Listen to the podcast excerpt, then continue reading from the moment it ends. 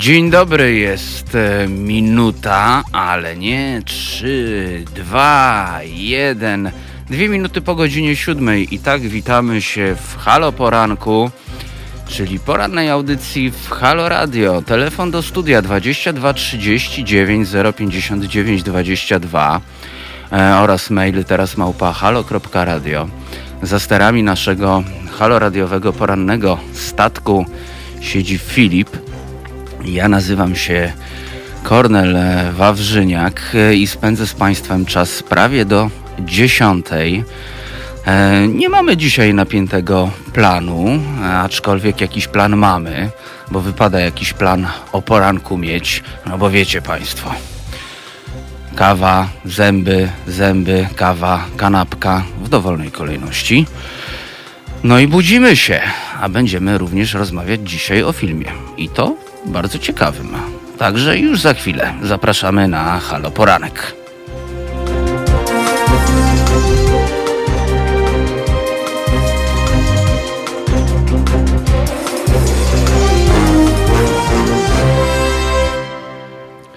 Środa 9 września, godzina już nawet 7.03. E, I witamy się z Państwem. Państwo się tutaj e, nawet zameldowali, niektórzy jeszcze zanim wystartowaliśmy. E, pan Adam pisze i bardzo nam miło z tego powodu. Dzień dobry, wygląda na to, że staliście się integralnym elementem liturgii moich poranków. To dobry początek dnia. Ja oczywiście mam po trosze nadzieję, że jest to liturgia, ale to jest taka no trochę jak z tradycją w filmie Miś, czyli to jest taka nowa świecka tradycja mimo wszystko. E, a propos świeckiej tradycji, właśnie. Zrzutka.pl ukośnik e, kampania. Myślę, że dobrze jest zacząć dzień od czegoś e, edukacyjnego. Ja się na przykład mogę z własnego doświadczenia powiedzieć, że uczę się czegoś całe życie. Uczyłem się wczoraj rano, wczoraj po południu, nauczyłem się nawet czegoś wczoraj wieczorem. No i właśnie zrzutka.pl kośnik kampania, czyli jak to zbieramy pieniądze na to, aby stworzyć taką kampanię informacyjną w siedmiu miastach Polski. E, to oczywiście tylko na dobry początek, to tylko na dobry początek. E, chcemy poinformować e, innych obywateli, no bo Państwo oczywiście o tym wiecie, bo słuchacie Haloradia, że roczny koszt Kościoła katolickiego to 20 miliardów złotych. Zadłużenie szpitali obecnie wynosi 14, o ile nie 16 już nawet w tym momencie. Myślę, że ten roczny koszt Kościoła też już przekroczył 20 miliardów. E, ale te dane trzeba aktualizować e, i będziemy je na pewno aktualizować. No i cóż, no i cóż, no właśnie, zrzutka.pl, ukośnik kampania, mówcie Państwo na swoim przyjaciołom, swoim znajomym. To jest, to jest w ogóle bardzo, bardzo ciekawa sprawa. Bo jak się tak naprawdę w tych rozmowach e, prywatnych, gdzieś tam u cioci na imieninach i tak dalej rozmawia i się tak rzuci, a wiecie ile kosztuje rocznie kościół? Jest tak, no ile? Albo, a tamten kilka milionów. A tu się okazuje, że 20 miliardów. I to jest suma po prostu dla niektórych wręcz wirtualna. E, no to tak trochę filozoficznie zaczęliśmy, a, a, trochę, a, a trochę religijnie dzięki panu Adamowi. E, cieszę się, że to dobry początek dnia z nami. Jest pan Jakub Stachura. Pyta się, co tu taka cisza jeszcze? No już nie cisza, już nie cisza, już jesteśmy. E, Joe Black pisze do nas ze słonecznego Berlina i wita HR. Mm, no my przekazujemy też, odzdrawiamy. E, odzdrawiamy w Warszawie też na Marszałkowskiej. Widzę tutaj z okien naszego studia, e, że słońce smaga, budynki na Marszałkowskiej 1, bo Marszałkowską 1 widzimy z okien studia. E, zapowiada się miły i ładny dzień. No co do tego, czy, czy jest taki miły i czy będzie miły, pewnie dowiemy się w aktualnościach między 15 a 17 z redaktorem Rokosem bo wszystko się może jeszcze wydarzyć. Jest dopiero 7.06, także no może być, może być różnie. Już do ósmej może się coś wydarzyć. No a właśnie, co dzisiaj czeka nas e, w poranku? Ale ja się jeszcze z Państwem tutaj trochę powitam. E, pan Paweł pisze, e, tam życie bez planu jest lepsze. E, no wszystko ma swoje plusy i minusy. No wiadomo, że, że no czasem plan się, się przydaje, a czasem nie. A, a panie Pawle, to taka jeszcze e, przewrotna kwestia, to tak zapytam. A jakby tak powiedzieć tak, że warto byłoby zaplanować życie bez planu. No, to jest bardzo ciekawa kwestia. Co ty, co, co ty sobie, Filip, musisz myśleć, jak ja tak gadam o poranku? Ty żeś przed chwilą dopiero śniadanie jadł. No, Filip jak zwykle. Tak, tak, taki interlokutor, no. Taki interlokutor, na jakiego się zasłużyło. To jak w tym żarcie, to opowiadałem Państwu chyba ostatnio, e, że pałac, pałac kultury, siedzi dwóch panów na ławce, no i leci paralotniarz. No i wpadł w ten pałac kultury. Jeden z tych facetów na ławce mówi do drugiego, no i widzisz, jaki kraj tacy terroryści. No cóż, no, no, no jaki rozmówca, taki interlokutor naj, najwidoczniej. Oczywiście jest z nami pan Sławomir, e, który serdecznie pozdrawia. No z jak, żeby innego, jak niepogodnego felam. E, jest też z nami Baju Baj. E, Baju Baj, jak ty się miewasz dzisiaj? Bo w zeszłym tygodniu nam pisałaś o, o przygodach w szkole. Minął tydzień od naszego spotkania i można powiedzieć, że troszeczkę ponad tydzień od od e, startu szkoły. Ja oczywiście mail dostałem, przeczytałem i mam, mam temat na tapecie. I to było bardzo inspirujące. W zeszłym tygodniu też rozmawialiśmy w Halo Poranku e, właśnie o tym, jak możemy się różnych rzeczy uczyć od siebie, również no co robiąc inspirując się wzajemnie. I tak e, baju baj, jak przeczytałem ten list od, e, od ciebie, e, w którym są dosyć jednoznaczne wnioski a propos no, zarządzania tłumem, tak na dobrą sprawę zarządzania tłumem, no to, no to tak pomyślałem sobie, bo ja bardzo często myślę o postaci Maxa Webera, mm, niemieckiego, można powiedzieć, ojca socjologii, który bardzo w taki mm, dosadny sposób e, rozróżnił, czym jest wspólnotowość, a czym jest e, społeczeństwo. E, że wspólnota, społeczeństwo no, ma kilka takich różnic, ale do tego pewnie jeszcze, jeszcze wrócę w jakiejś takiej e, może głębszej, e, może głębszej tutaj rozkminie, jak to mówi modna młodzież. W każdym razie, no właśnie, jak jest z tą wspólnotowością, a z tą. Hmm. No, słów mi brakuje. No, co, co mówię przed chwilą, Filip? Wspólnotowość i co? I społeczeństwo. I społeczeństwo, bo w, w społeczeństwie jest umowa, a we wspólnocie to, to niekoniecznie. No i właśnie, prosty przykład z wczoraj wieczorem. E, siedzę sobie na balkonie, 23. Ja oczywiście siedzę po cichutku. I co? No i za przeproszeniem, ale jest jeszcze tak wcześnie, że, że możemy powiedzieć, że nadal jest po 23. Wychodzi dwóch facetów gdzieś tam na balkonie niedaleko i drze ryja. No i właśnie. I co teraz?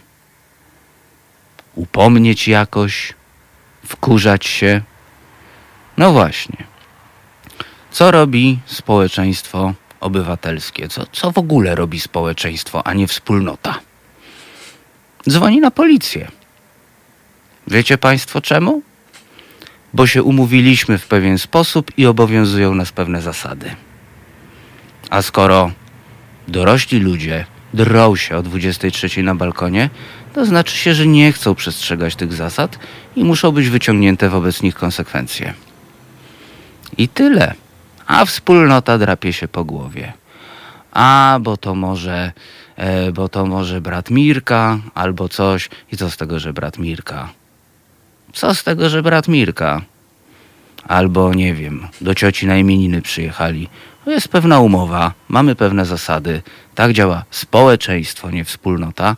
Więc jak się umówiliśmy, że od 22 się nie wydzieramy, dajemy innym spać, bo tak się umówiliśmy, no to tutaj po prostu idziemy od razu na grubo. Od razu idziemy na grubo.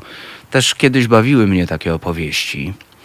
E, jak ktoś na przykład jechał gdzieś, wynajmował w Berlinie powiedzmy Airbnb, e, czy tam jakąś inną właśnie taką chałupę od kogoś, no i na przykład o 20 robił pranie i przychodził sąsiad z pretensjami, bo, bo akurat wspólnota miała tak ustalone, to też ciekawe, że akurat wspólnota mieszkaniowa, no ale dobra, mm, już mniejsza, mniejsza mniejszość, no właśnie, i ktoś przychodzi, puk, puk, puk, hello, jest 20, na pół bloku słychać pranie. No trudno, są cienkie ściany, tak się umówiliśmy.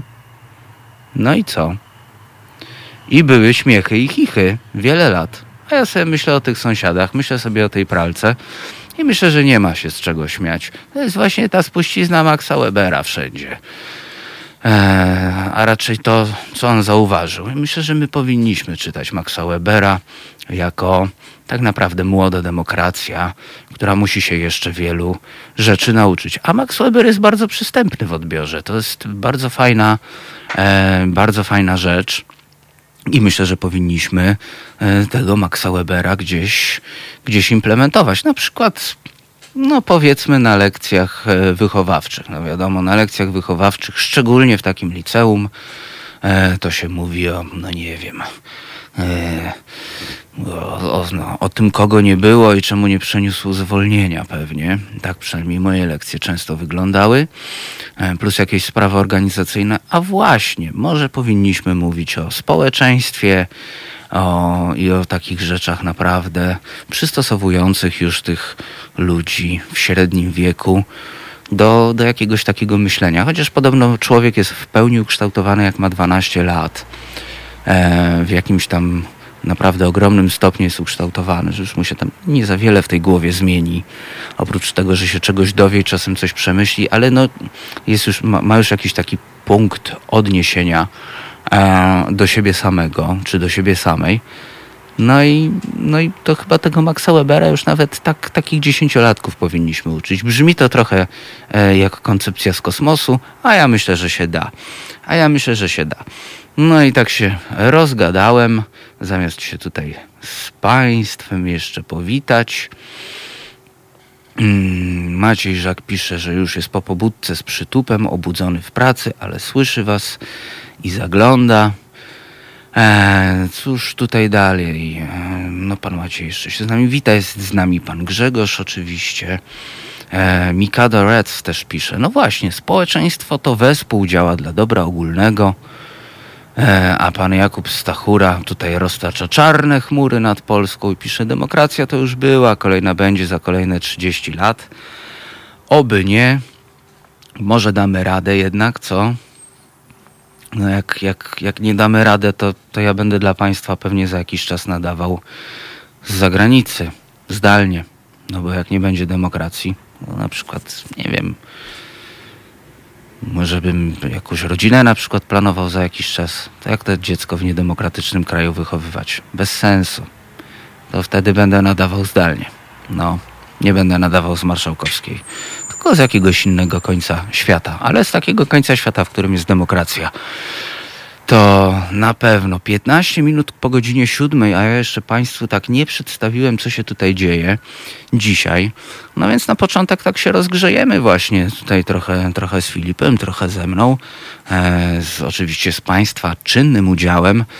Będziemy sobie rozmawiać o tej wczesnej porze, kto jest w stanie coś przełknąć i przerzuć o, o takiej porze jak 7.15 czy 7.30, to oczywiście zapraszam do przeżuwania i przełykania z nami przy rozmowie.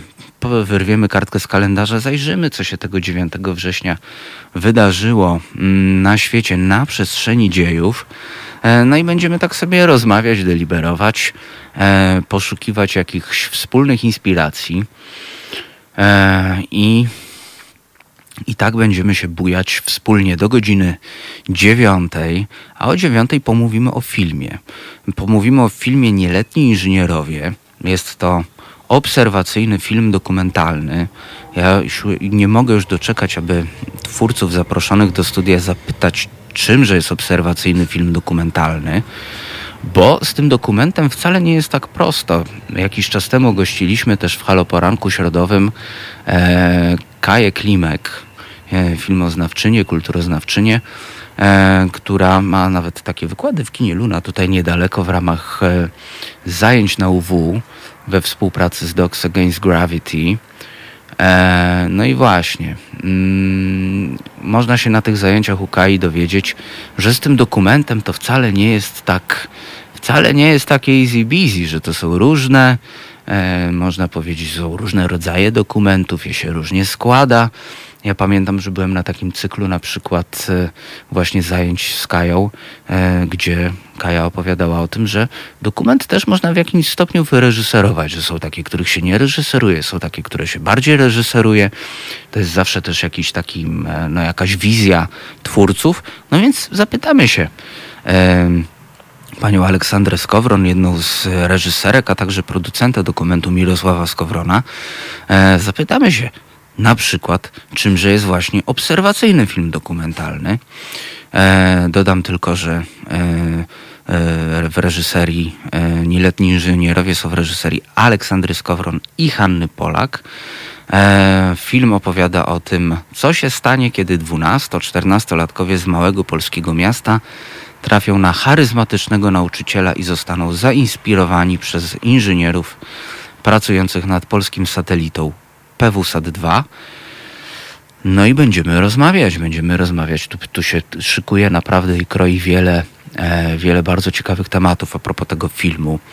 Nie tylko takich no, ciekawiących nas od strony kulturowo-filmowej, czyli czymże jest dokument obserwacyjny, E, jak, jak szły prace nad filmem i tak dalej, ale też będziemy rozmawiać o takim na pewno wymiarze społecznym, też właśnie, właśnie cały czas gdzieś ta edukacja się ostatnio w Halo Radio przewija. Mm, jeśli Państwo nie słuchaliście, to naprawdę polecam i odsyłam do piątkowego, e, zeszłopiątkowego oczywiście, e, Halo Poranka, podcastu z Halo Poranka E, redaktor e, Marty Woźniak.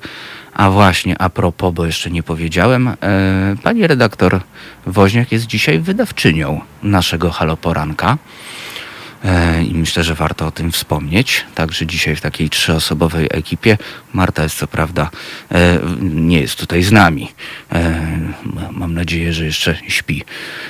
No bo, bo po co miałaby wstawać w takiej porze, ale wydaje dzisiaj E, nasz, e, nasz poranek tutaj, bo nas wspomogła. E, zaglądamy jeszcze na czat. Pan Andrzej pisze, proponuję, by przejazdy naszych billboardów zgłosić jako zgromadzenie. Dostaniemy wtedy zabezpieczenie policji, tak jak zapewnia, e, orga, tak jak pewna organizacja wspierana przez Kreml. E, pan Jakub się pyta, na czym polega bycie wydawcą w radio. E, panie Jakubie, mm, no to tutaj radio uczy radio bawi. Bycie wydawcą w radiu polega na proponowaniu bądź też odrzucaniu tematów, ustalaniu ich z prowadzącym program e, i umawianiem gości.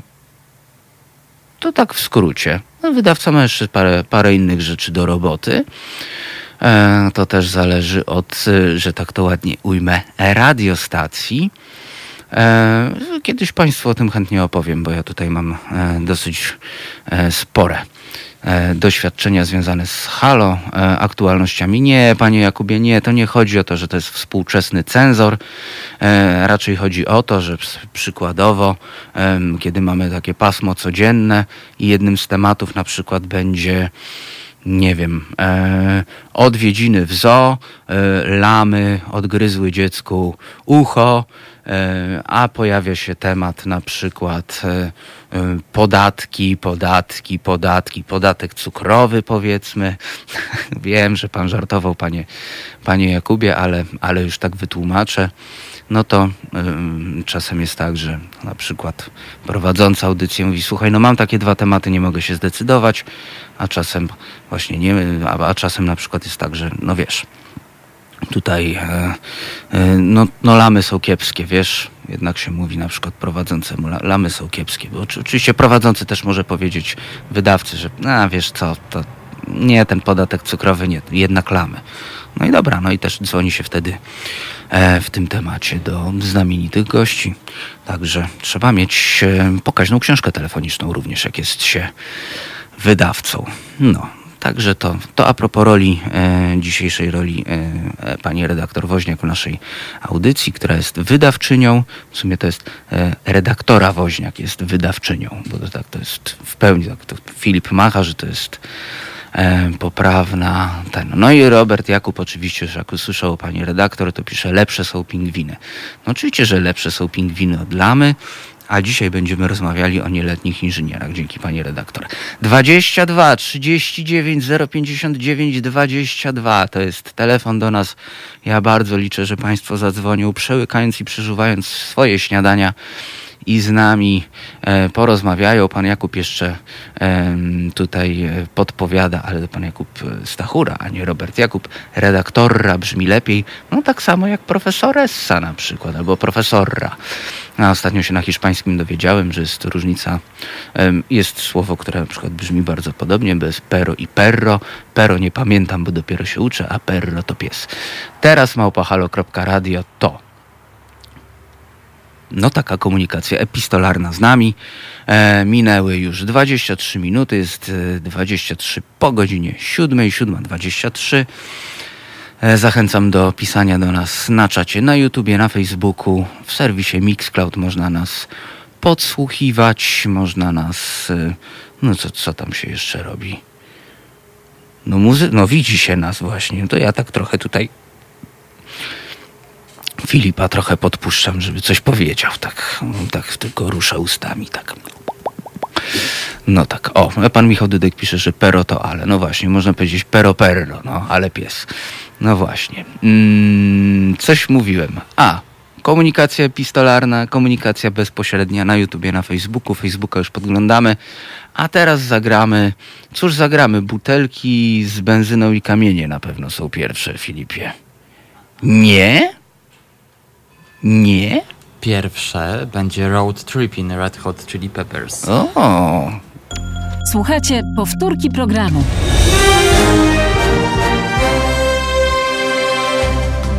Halo Radio. Pierwsze medium obywatelskie.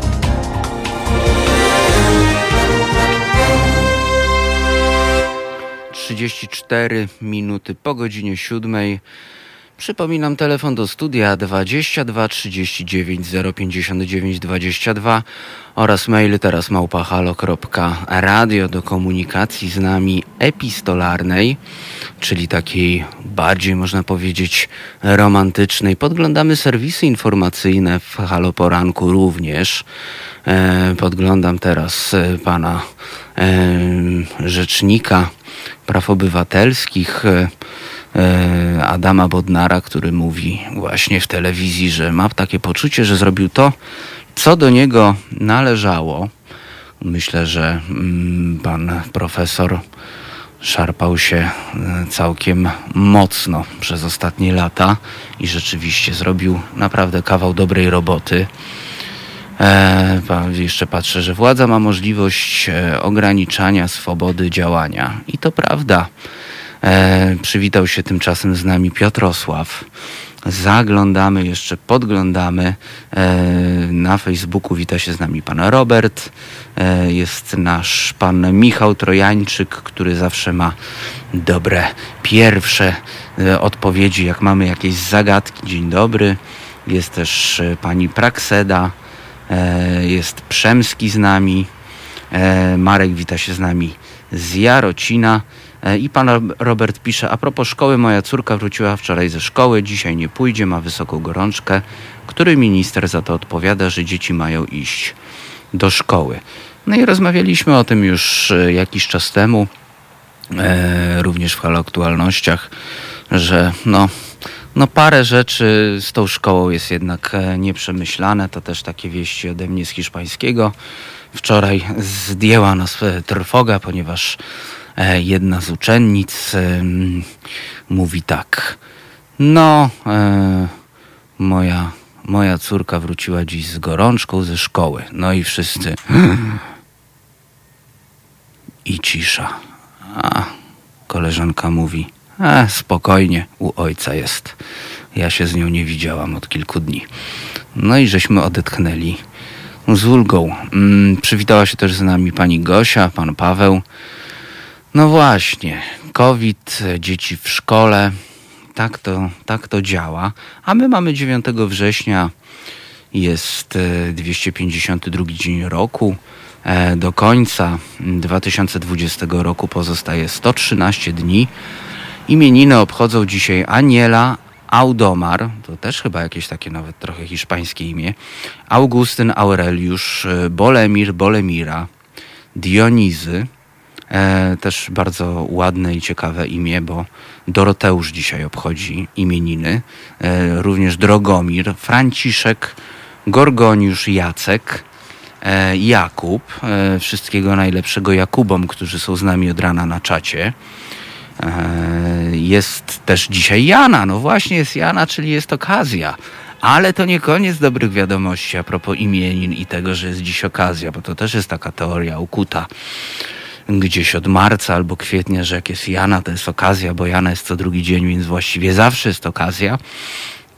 E, ponieważ imieniny obchodzi też Otomar, Ożanna i Piotr. Właśnie dwa tygodnie temu dowiedzieliśmy się w Haloporanku, E, od e, naszego słuchacza Roberta Jakuba na czacie dowiedzieliśmy się, że Piotr to najpopularniejsze imię. No i proszę, jest dzisiaj, każdy ma, skoro to najpopularniejsze imię, to każdy ma Piotra, do którego może dziś napisać, zadzwonić. No i właśnie, właśnie jest Jana, jest Piotra, więc jest, jest na pewno okazja, jest na pewno okazja, żeby dzisiaj zadzwonić i złożyć imieninowe E, życzenia. Mm, jest też e, dzisiaj e, są imieniny Radosławy, Sergiusza, Seweriana, sobie Bora, sobie Sonda. No właśnie, sobie sąd. To taki, co, co tak samo sądzi pewnie. To bardzo, bardzo ciekawe. Źródło słów imion jest bardzo ciekawe, naprawdę sobie sąd sobie sąd, tak sobie sądzi. Sobie sąd, tak sobie sądzi. E, imieniny też obchodzi Straton, Ścibor i Ściesław. Wszystkiego najlepszego. Przywitał się też z nami Sinsiul Złoty. Ola, Ola, ketal Sinsiul. Czyli pytam się, jak tam leci. E, w Tadżykistanie mamy dzisiaj święto niepodległości. W Korei Północnej obchodzona jest rocznica utworzenia Koreańskiej Republiki Ludowo-Demokratycznej. E, zawsze jak myślę o Korei Północnej e, i Korei Południowej, to ogólnie przypomina mi się film o wulkanach. Tak, przypomina mi się film o wulkanach, no bo przecież e, Herzog kręci takie filmy, że jak kręci film o wulkanach, oglądałem film Herzoga o wulkanach, zaczynając od początku, to przez jakieś 40 minut oglądałem e, faceta, m, który grzebie w ziemi e, i szuka kości. No właśnie, a film był o wulkanach, a potem, a potem jeszcze reżyser był w Korei, bo pojechał oglądać wulkan, ale, ale ogólnie też e, na przykład było pokazane metro. No właśnie, i ja zawsze o tym metrze myślę w Korei. Mm, co to się tam dzieje? E, no dobrze. Mm, pan Jarosław się jeszcze z nami przywitał. Pan Paweł e, pisze, 99% Piotrów obchodzi Piotra 29 czerwca. No dobrze, a dzisiaj mamy 9, 9 e, mm, sierpnia, września mamy. Dzisiaj 9 września mamy. No właśnie. E, I co? No i też można obchodzić Piotra. Poza tym ja nie wiem, to żeby to się tak upierać. Tak upierać, że co, że to tylko raz można tego Piotra obchodzić?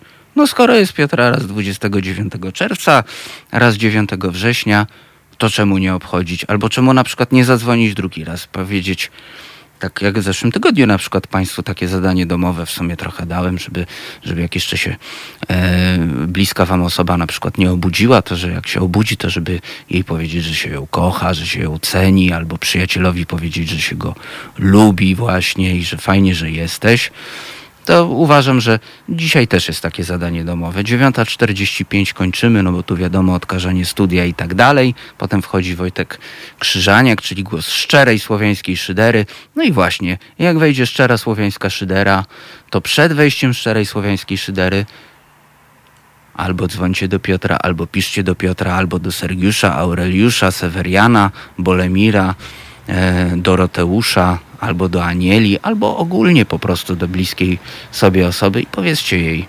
e, co, coś miłego, po prostu coś miłego, coś, ale coś takiego prosto z pompy, prosto z pompy, czyli prosto z serca. E, Sinsiul, e, Sinsiul tutaj odpowiada na, na moje pytanie. No niestety Sinsiulu ja się dopiero zacząłem uczyć. Wczoraj była trzecia lekcja tego hiszpańskiego. E, I, i Sinsiul odpowiada demasiado temprano. Mm, no, niestety jeszcze nie wiem, co to znaczy, więc będę musiał prosić o, o tłumaczenie. No chyba, że kolejny komentarz Sinsiula to, e, to jest właśnie odpowiedź na moje pytanie, czyli E, że jest zbyt wcześnie. Japonia się z nami przywitała. Konnichiwa. E, e, I co tutaj jeszcze? Co tutaj jeszcze? Co tutaj jeszcze mamy na tym czacie? Bo Państwo są bardzo aktywni. Naprawdę wstaliście dzisiaj. Chyba, chyba tak e, klimat dopisuje. E, pan Robert Jakub pisze, a nie mamy dzwonić do szydery. No i już mnie podpuszcza. No już mnie po prostu Robert podpuszcza. No powiedziałem przed chwilą. W te 15 minut, jak jest odkażanie studia no albo ogólnie też potem w trakcie e, szydery, ale do szydery dzwonić też. Właśnie, to jeszcze inny challenge na dzisiaj dla Państwa. Ci, którzy zostają potem z nami na szyderę, a to proszę zadzwonić albo napisać do szydery, że kochacie Wojtka. Bo ja wiem, że go kochacie, ja też Wojtka kocham i mu to powiem przed wejściem na antenę, że go bardzo cenię i go bardzo kocham i wy też dzisiaj Państwo to zróbcie. Będzie mu na pewno miło i fantastycznie. A przecież wiemy, że tak jest, bo wszyscy Wojtka kochamy i uwielbiamy, więc dzwońcie i piszcie dzisiaj całe trzy godziny od 10 do 13. Dawajcie Wojtkowi znać, że go po prostu uwielbiacie i że jest fantastyczny, bo wiem, że tak jest. Wiem, że tak jest. No właśnie, pani Gosia pisze, pewnie, że Wojtka kochamy. To pani Gosiu, dzisiaj proszę pisać i dzwonić i po prostu dzwońcie i bez ostrzeżenia Wojtuś, po prostu kochamy Cię. Po prostu głosie szczerej słowiańskiej szydery uwielbiamy Cię, redaktorze. Naprawdę tak dzisiaj z nim gadajcie. A się zdziwi. No pewnie jeszcze nie wstał, to nie słucha. To, to, to tak między nami i teraz właśnie. Do ósmej tak mówię. No i słychać już za oknem e, naszych sąsiadów. E, sąsiedzi jadą e, na pełnym gazie. Mm, może do pożaru, a może na ćwiczenia. Mam nadzieję, że na ćwiczenia, no bo jak Państwo wiecie, e, sąsiedzi tutaj e, to strażacy. To strażacy, to strażacy i strażacy pojechali właśnie gdzieś strażakować. Pan Grzegorz pisze, Wojtko przestał mówić, że nas kocha. No, no może ostatnio nie ma głowy do miłości, no. Ale to nie znaczy, że to, to taka symetria musi być w związku, no. No, wie pan, panie, panie, panie, panie Grzegorzu, no to, to może być tak, że no, e, no... Pan Jakub pisze, po ciebie ABW jedzie, Kornel. No ja już tyle razy poruszałem temat ministra Ziobro na antenie, że prawdopodobnie e, jedzie. Zresztą ja takie przepięcia czasem słyszę. Ja za każdym razem, jak wybieram numer telefonu, przykładam ucho do słuchawki, jest ten pierwszy i, i to przy tym pierwszym słyszę takie jakby przełączali kabelki, jak telefonistki kiedyś. Tam prze, przełączały kabelki, że już łączą tam z takim i takim numerem. Ja zawsze słyszę taki trzask przy każdej rozmowie. No to coś, coś, nie wiem, czy to coś ze mną, czy rzeczywiście może. Ale, ale, ale wchodzi rzeczywiście coś takiego.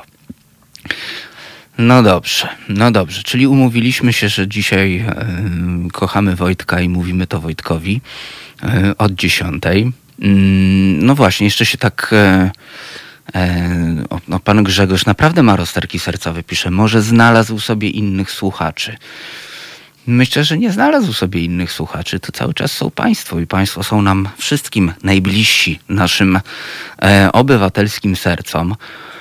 E, no ale wie pan, panie Grzegorzu, no, no to, to nie jest tak, że te związki międzyludzkie, no, że miłość łatwa jest i symetryczna. No, no to zawsze tak, zawsze tak jest, że już jak jest tak, tak, tak, taka zaawansowana właśnie jakaś miłość, e, no to, no to wie pan, panie Grzegorzu, no pan rozwiesza prania, a Wojtek robi dobrą herbatę, no, no po prostu. I na przykład to się dzieje tak, że no, no pan jest lepszy w rozwieszaniu prania, a Wojtek w, w robieniu herbaty. No taki podział jest w życiu po prostu. No, no a czasem może pan, panie Grzegorzu, to, to metafora cały czas jest, no może pan nie mieć siły i ochoty rozwieszać tych gaci, no i Wojtek robi herbatę i rozwiesza gacie wtedy, no.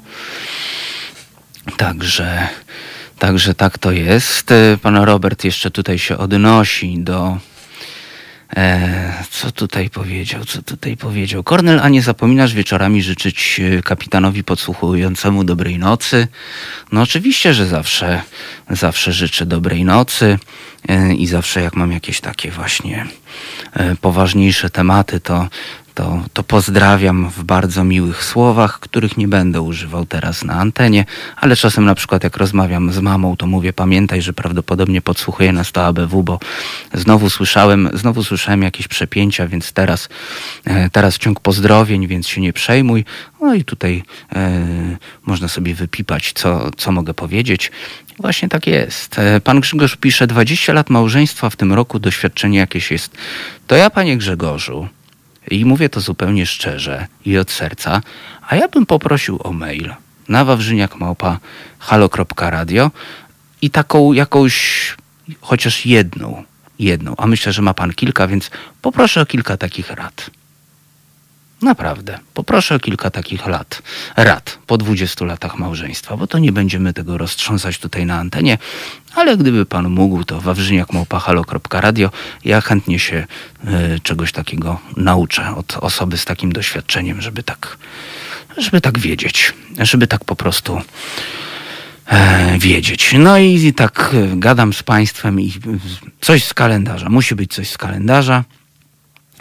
O, i na przykład 1923 ukazało się pierwsze wydanie tygodnika katolickiego, Gości Niedzielne. A co, po grubości od rana, co nie Filip? No właśnie. Wojtkowi mówimy, że go kochamy, a w 23 roku ukazał się Gości Niedzielny, czyli ogólnopolski tygodnik opinii konserwatywno-katolickiej. Dam Państwu teraz chwilę, mm, no bo to jak w tym żarcie, a niesmak pozostał, to jednak konserwatywno-katolicki w Radiu Obywatelskim o 7.49, no to tak wiadomo. E, wydawano od 9 września, czyli od dzisiaj tylko od 23 roku w Katowicach.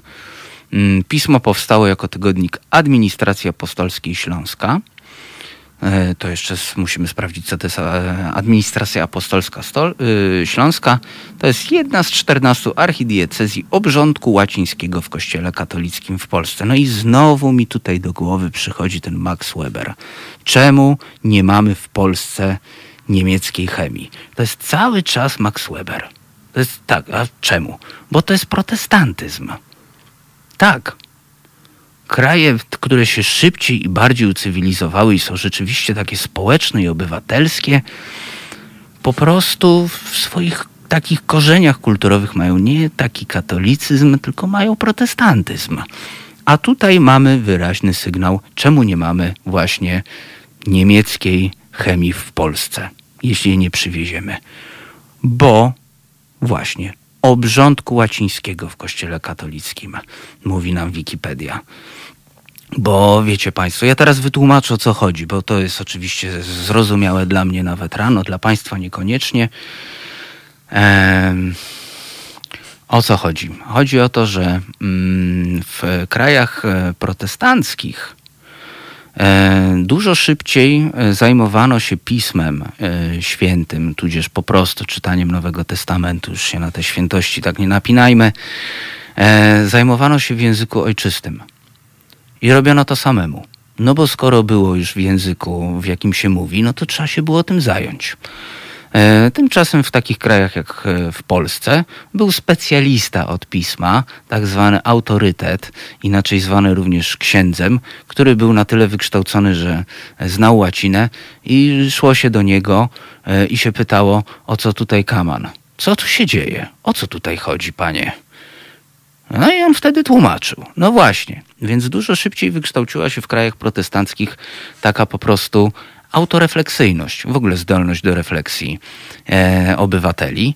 Oni są tacy bardziej myślący, nie obrażając oczywiście tutaj nikogo, no ale no, no, no tak to jest, tak to jest, tak to się ułożyło. E, I w ten sposób, e, w ten sposób można powiedzieć, że, że nie mamy niemieckiej chemii w Polsce, tylko musimy przywozić chemię z Niemiec. To jest wszystko pokłosie tego. No właśnie, to taka propos gościa, niedziel, e, gościa niedzielnego. No i cóż, zajrzymy jeszcze do kalendarza. Mm, po, po piosence, bo zagramy sobie teraz. Ja już się tutaj e, rozgadałem chyba, chyba za bardzo. A, a właśnie, a propos, tego, a, propos tego, że mówię o kościele katolickim, właśnie a propos, a propos e, tego księdza, który tłumaczy z łaciny prostym ludziom na polski, to teraz zagramy Men in Black. Słuchajcie powtórki programu.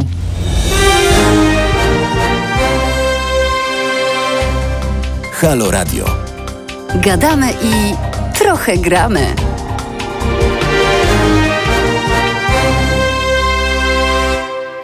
Trzy minuty do godziny siódmej czyli 7.57 z radiowego na Polski. 22 39 059 22 oraz mail teraz małpahalo.radio. Wracamy do naszych e, porannych rozmów o życiu. E, I jeszcze tutaj szybciutko mm, dwa komentarze od Państwa e, w temacie niemieckiej chemii i Maxa Webera. Jakub pisze, bo protestant pracuje na swój dobrobyt, a katolik się o to modli. Z modlitwy nigdy nikt kokosów nie miał, prócz księdza dobrodzieja. za to Grzegorz, pan Grzegorz, który w tym roku ma dwudziestolecie małżeństwa, mówi, Jedną radę dam, jak zapomniałem o uczczeniu rocznicy, to zauważyłem, że lepiej nam się układało, było mniej problemów. Tak kilka dni po rocznicy sobie przypominaliśmy, że to już tyle lat. A to w sumie takie bardzo, bardzo romantyczne.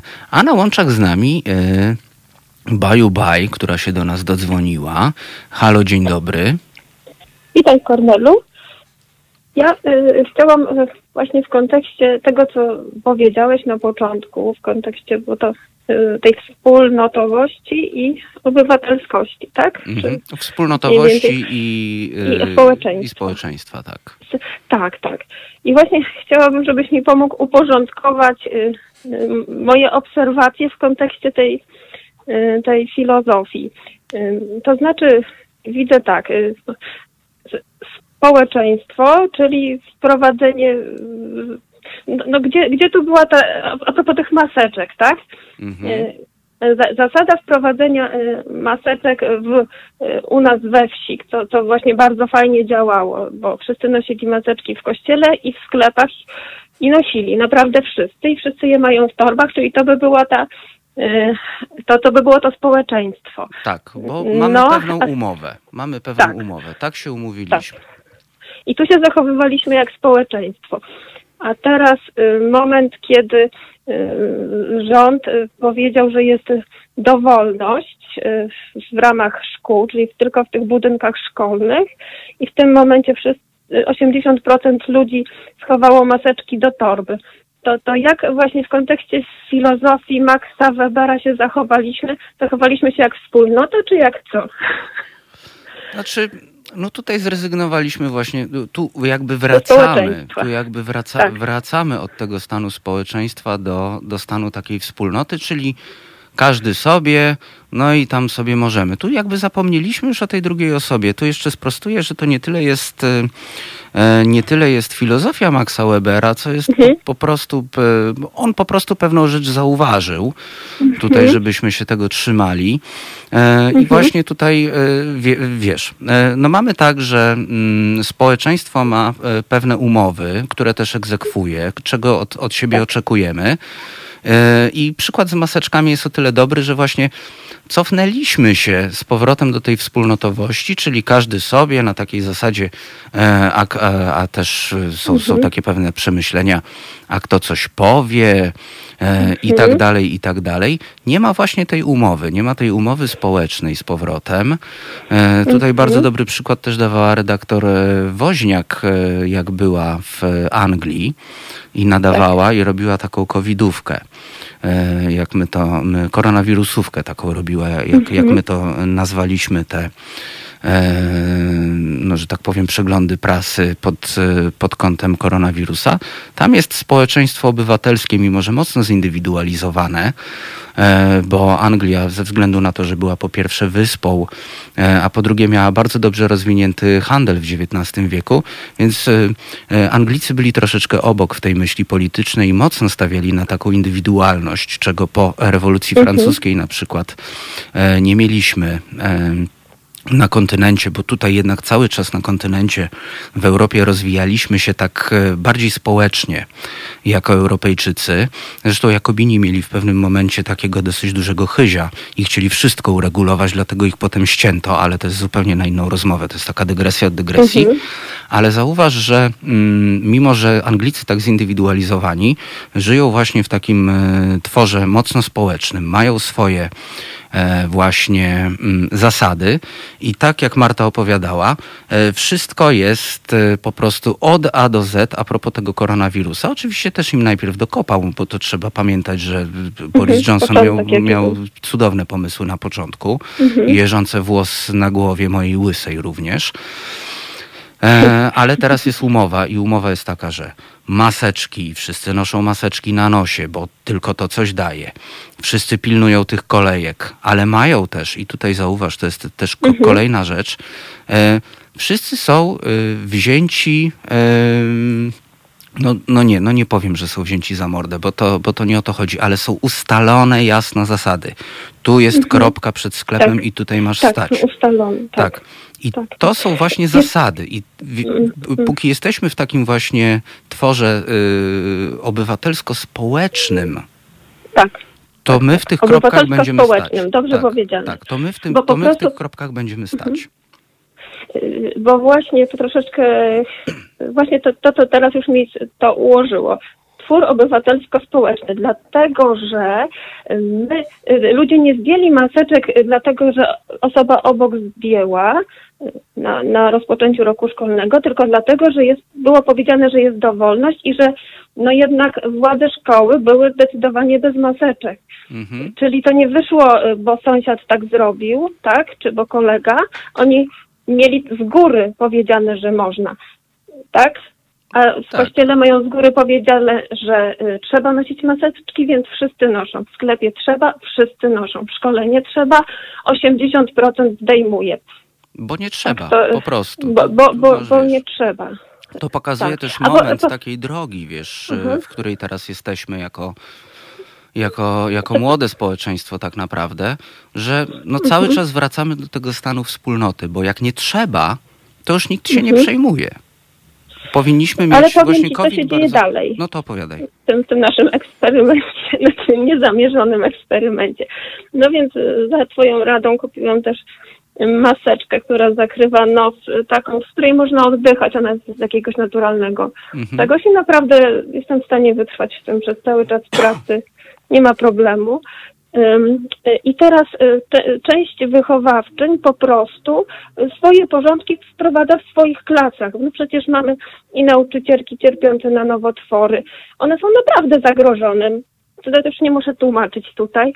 Y, I po prostu tłumaczą dzieciom, tłumaczą rodzicom, piszą na Whatsappach swoje argumenty. Po prostu wzięły los w swoje ręce, a że mają ten wpływ jako wychowawczynie, argumentują, więc jest takie sensowne, y, jest myślenie, tak?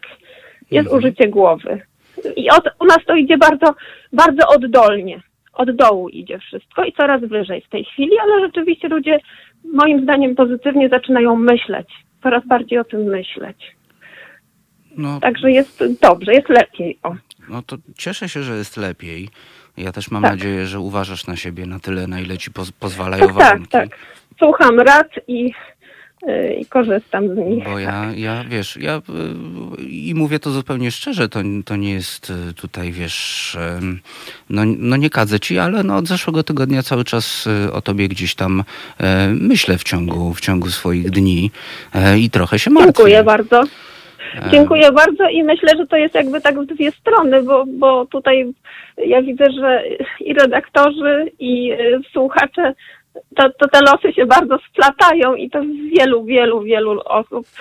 Także, Także myślę, że to wszystko działa. Także wiesz, no, no, serdecznie no masz tutaj, masz tutaj plecy. Masz tutaj plecy u nas. Y, Czuję, czuję. No, pozdrowienia serdeczne. My również pozdrawiamy. Widzenia, Dziękujemy pa. Ci za telefon. No właśnie, i ten Max Weber, ten Max Weber cały czas tutaj gdzieś krąży również, e, również na czacie, ale krążą też rozmowy o, e, rozmowy o rocznicach. E, I tutaj zaglądam. Właśnie. Mm, Robert Jakub pisze. Swoją drogą, Czesi robił film o Polakach.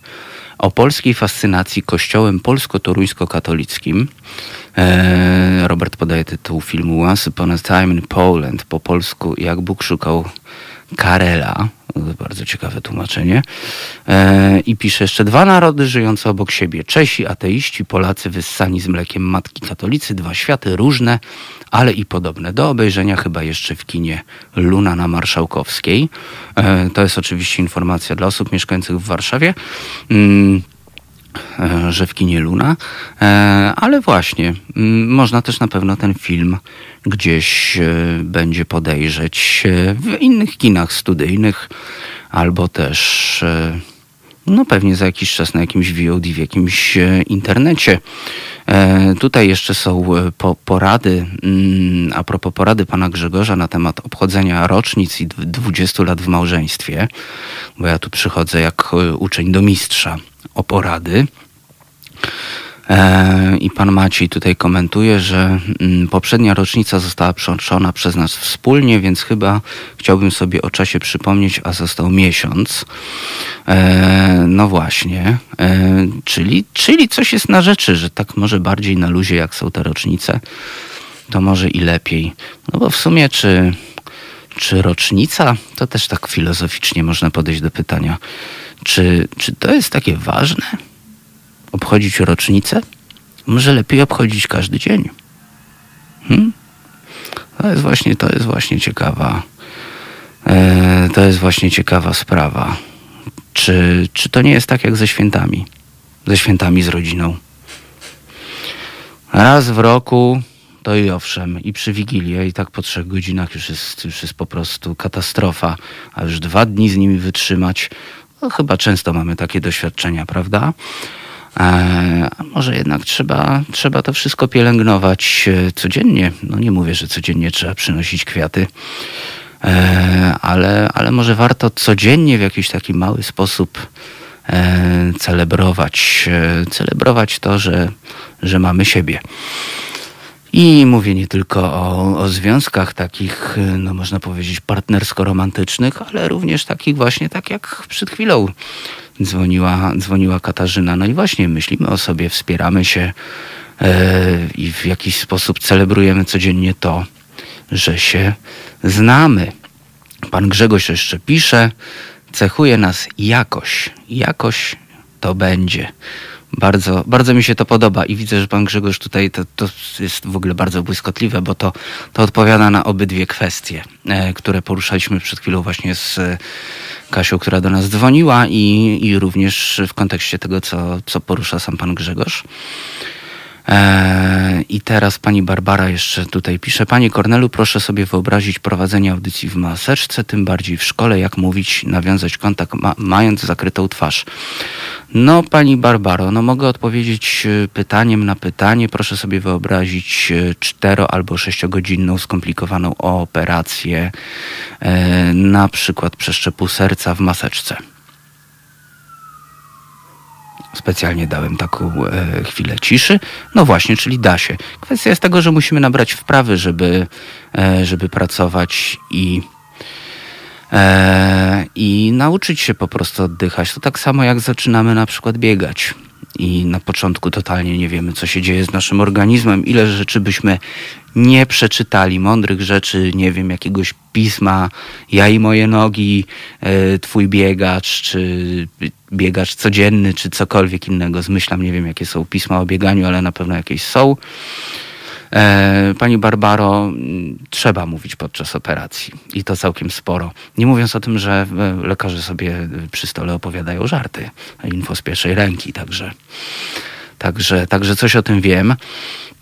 E, także wszystko jest, wszystko jest do opanowania, ale podzielam, podzielam to, te pani, e, pani obawy i te trudności. Ja je rozumiem, tylko mówię, że są rzeczy, do których musimy się po prostu e, przystosować e, i odrzucić na chwilę te e, właśnie indywidualne e, myślenie o sobie, myślenie, e, które cały czas trzyma nas gdzieś jako, no właśnie, no właśnie nie społeczeństwo, ale trzyma nas, e, trzyma nas gdzieś w tej e, wspólnotowości. Musimy zacząć myśleć o tym jako o społeczeństwie.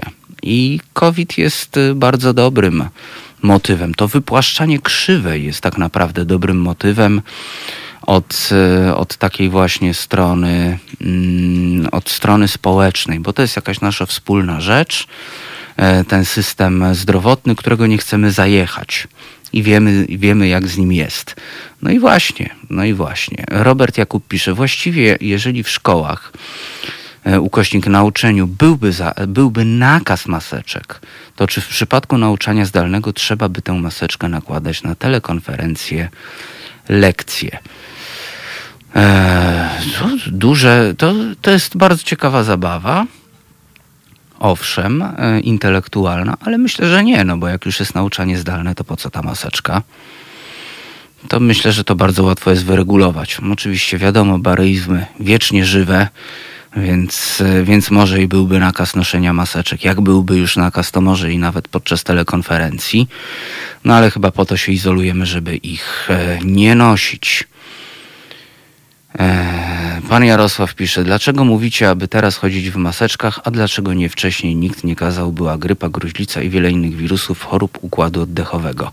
No, panie Jarosławie, jak będzie miał pan szczepionkę na COVID, e, tak jak ma pan na grypę, no właśnie, no to ma pan już odpowiedź. E, czemu? E, o właśnie, a Kimer pisze. O, pomyślałem o tym ostatnio. Kimer pisze, a z Michaela się śmiali. No właśnie, e, z Japończyków też się śmialiśmy. I to a propos sezonu grypowego, więc tutaj pewną rację przyznaję panu Jarosławowi, że tam, tam jest takie myślenie społeczne. To też kiedyś mówiłem o facecie, który ma McLarena P1, czyli taką furę, która ma po prostu jakiś milion koni mechanicznych, jest super sportowa, ale ma też silnik hybrydowy. E, I jakiś tam prawnik w Japonii właśnie był z nim wywiad na YouTubie i mówi, ja zawsze po cichutku wyjeżdżam na tym elektrycznym napędzie, bo wcześniej wstaję, żeby sąsiadów, e, sąsiadów broń Boże nie obudzić. No i właśnie, jak się zaczyna sezon, to w Japonii się w maseczkach w metrze jeździ i jest to zupełnie normalne. No i może jest to jakaś nauczka dla nas. Rzecz do przemyślenia. 22 39 059 22 e, oraz mail teraz małpahalo.radio e, i co? I zagramy teraz. A Filip nam powie, co zagramy. A cię zaskoczyłem, Huncwocie, a musisz się teraz wypowiedzieć. Co gramy? E, tym razem e, Seven Seconds You Sue Endure. O ile dobrze to wypowiedziałem. I- Do, no, dojdziemy jeszcze do tego w takim Dojdziemy razie. do tego. Dobrze, to gramy. Słuchajcie powtórki programu.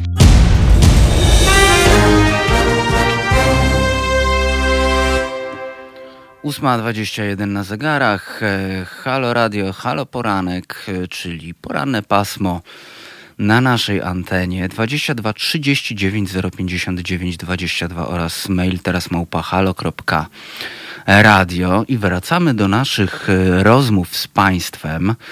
Wywiązała się dość e, konkretna dyskusja. Najpierw się odwołam tutaj do Roberta Jakuba, który pisze e, nakaz w trakcie nauczania, nakaz w trakcie lekcji, bo rozmawiamy o tym, czy hipotetycznie taka sytuacja, czy, czy rzeczywiście trzeba by było nosić te maseczki, gdyby gdyby na przykład doszło jednak do nauczania zdalnego, a na, nakaz by taki został, gdyby był.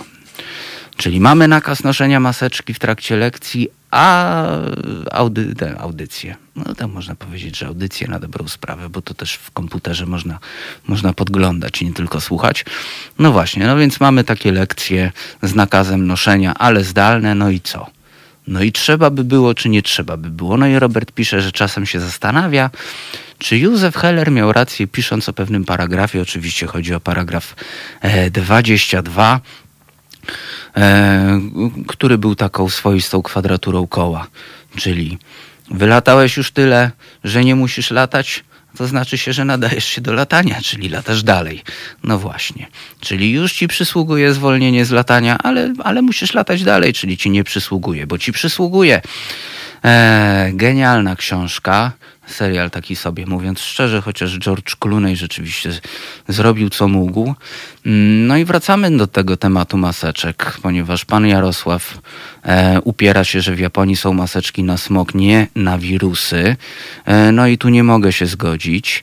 E, Widocznie pan Jarosław ma na przykład krótką pamięć, ponieważ od e, czasu e, epidemii świńskiej grypy maseczki są noszone ogólnie w Azji właśnie ze względu na wirusy. Zresztą proszę się przyjrzeć, panie Jarosławie, jakiego typu maseczki są to e, noszone i pomyśleć sobie, że tam na ulicy to jednak są e, Azjaci, a nie Polacy, więc Azjaci nie będą nosić na smog maseczek chirurgicznych i uważam, że temat zamknęliśmy w tym momencie.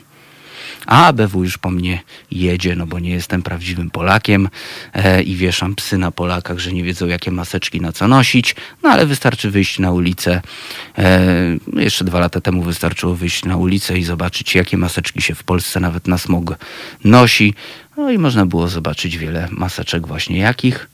Chirurgicznych. No właśnie. Więc można powiedzieć, że e, państwa reporter w terenie tak donosi, czyli ja. E, Pan Michał Tusiński pisze jeszcze, maseczki na buziach dzieci to coś najgorszego. Ale panie Michale, proszę nam jeszcze tutaj rozwinąć, czy chodzi o takie odczucia e, pańskie, czy chodzi o to, że widzi pan, że dzieci się męczą, czy na przykład chodzi o to, że, że dzieci źle te maseczki noszą, bo tu musimy mieć jakiś taki punkt zaczepienia jeszcze musimy mieć z tymi maseczkami. Musimy mieć cały czas punkt zaczepienia. Mm, Pan Jarosław pisze, Polacy noszą maseczki bez zmiany od marca. Ja rozumiem, że odwołuje się pan do e, tego apelu, który wystosowała, zdaje się, e, Izba mm, dentystów e, jakiś czas temu, zdaje się, że tak z półtora miesiąca temu, e, była taka sytuacja, że e, stomatologowie i stomatolożki zaczęli donosić, że jest coraz więcej grzybic jamy ustnej w związku z tym, że nosi się maseczki jednorazowe e, zbyt długo, czyli nie te 3-4 godziny, e, nie mówiąc o tym, że maseczki wielorazowego użytku, te bawełniane, no, noszą ludzie po kilka właśnie tygodni bez prania. A maseczki trzeba mieć przynajmniej dwie. I patrząc ostatnio na tłumy na ulicach, zaczynam coraz bardziej się skłania, skłaniać ku temu, żeby, mimo że jest to niewygodne, i, I rzeczywiście może jak będzie chłodniej, to może będzie nawet lepiej te maseczki nosić, ale skłaniam się ku temu, żeby te maseczki nosić, e, wrócić do noszenia tych maseczek cały czas, a nie tylko tam, gdzie jest to wymagane, czyli na przykład przy dużych skupiskach ludzi. Kimer pisze, Robert Jakub, niestety to prawda, to jest odniesienie się do komentarza. Myśli człowiek, że XXI wiek, że ludzie świetli, a potem widzi maseczki noszone, jeśli już, to na brodzie. Jak nie wytłumaczysz jak dziecku, to nie pojmie. No właśnie, a jak jest z tym tłumaczeniem, drodzy Państwo? Czy zdarzyło się Wam e, na przykład komuś zwrócić uwagę? Na przykład w jakiejś tam kolejeczce właśnie, czy gdzieś, no przepraszam, ale maseczkę powinna mieć pani, powinien mieć pan na nosie, a nie pod nosem, bo to nic nie daje i stwarzają państwo tutaj teraz zagrożenie. E, Ja miałem taką sytuację wczoraj, przedwczoraj w cukierni. E, Taki napis, no po prostu ogromny. Wchodzimy i obsługujemy tylko w maseczkach. No i to jest, to jest, to jest kolejny przykład właśnie na to wspólnotowość, z której nie możemy się od no, z przynajmniej 100 lat tak naprawdę wyrwać, a już na pewno od ostatnich 31, e, że mamy właśnie Opowiem Państwu o co chodzi, bo to jest dobra anegdota. Taki ogromny napis. W ogóle bez maseczek nie wchodzić i nie obsługujemy. No i wchodzę w tej masce. Wchodzę w tej masce do cukierni, e, coś tam kupuję i już czuję po prostu. No czuję człowieka po prostu na swoich plecach. Zaraz mi na barana po prostu wejdzie. Wchodzi z dzieciakiem. Właśnie, z dzieciakiem, który dopiero co wyszedł ze szkoły albo z karate, nie wiem, bo to taka godzina, że możesz był nawet po zajęciach dodatkowych. I co? No i oczywiście, że o, o, jeden i drugi, i ten y, młody, e, i ojciec bez maski. No i on oczywiście musi obejrzeć eklery, więc prawie, że mi wącha tyłek po prostu, bo, bo musi wsadzić łeb po prostu w tą witrynę. I tak, zero, e, zero właśnie dystansu, bo trzeba obejrzeć eklery. No tam sześć rzeczy na krzyż w tej cukierni tak naprawdę. Ko- Kolejki przed nim żadnej nie ma. No mógłby stać w odstępie. Po drugie, no gdzie jest maseczka? No i co? No ja mogę zwrócić uwagę. A gdzie obsługa? I tu wracamy po raz kolejny do właśnie wspólnotowości versus społeczeństwa. Bo no, obsługa też się boi. Powinni po prostu faceta wyprosić. E, e, e, e, e, e, e. Nie ma pan maseczki. Za drzwi założyć maseczkę. A, nie ma pan maseczki. No to pana dzisiaj nie obsłużymy. No i co? No niestety tak, tak się nie stało i tak się nie stanie. Tak się nie stało i tak się nie stanie. I to z wielu powodów. Jednym z nich jest właśnie to, że gdzieś podskórnie cały czas jesteśmy w takiej wspólnocie, nie mówiąc o tym, że no co, szef potem y, jeszcze może tupnąć, no bo o, oburzony klient nie został obsłużony, a szef czy szefowa też może różnie zareagować. No jak to, no eklerów, kurde, o, obrotu na te kilkanaście złotych e, tutaj e, nie zrobiłaś, nie zrobiłeś, no, no, bo, no bo wyprosiłeś klientów. No nie wyprasza się klientów, bo trzeba hajs trzaskać. No właśnie nie trzeba. Bo za chwilę ta dziewczyna, która obsłu- ob- obsługiwała wtedy e, w cukierni, będzie chora i nie będzie komu obsługiwać. No i co?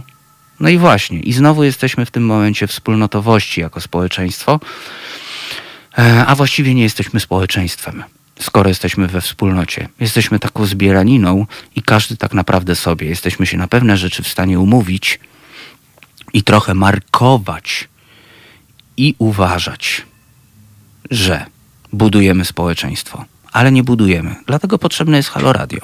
I trzeba wspierać medium obywatelskie, jakim jesteśmy, żeby o takich rzeczach rozmawiać, żeby rozmawiać z wieloma mądrymi ludźmi tutaj na antenie, którzy pewne rzeczy są nam w stanie wyjaśnić. A tworzymy to obywatelskie medium z państwem, właśnie z wami, bo wszyscy jesteśmy obywatelami i robimy to po to, żeby żyło nam się tak naprawdę lepiej. Może to są duże słowa, ale właśnie po to to robimy i potrzebne nam są wolne media, żebyśmy mogli o tym dyskutować. Żebyśmy nie funkcjonowali na poziomie mainstreamowych newsów, które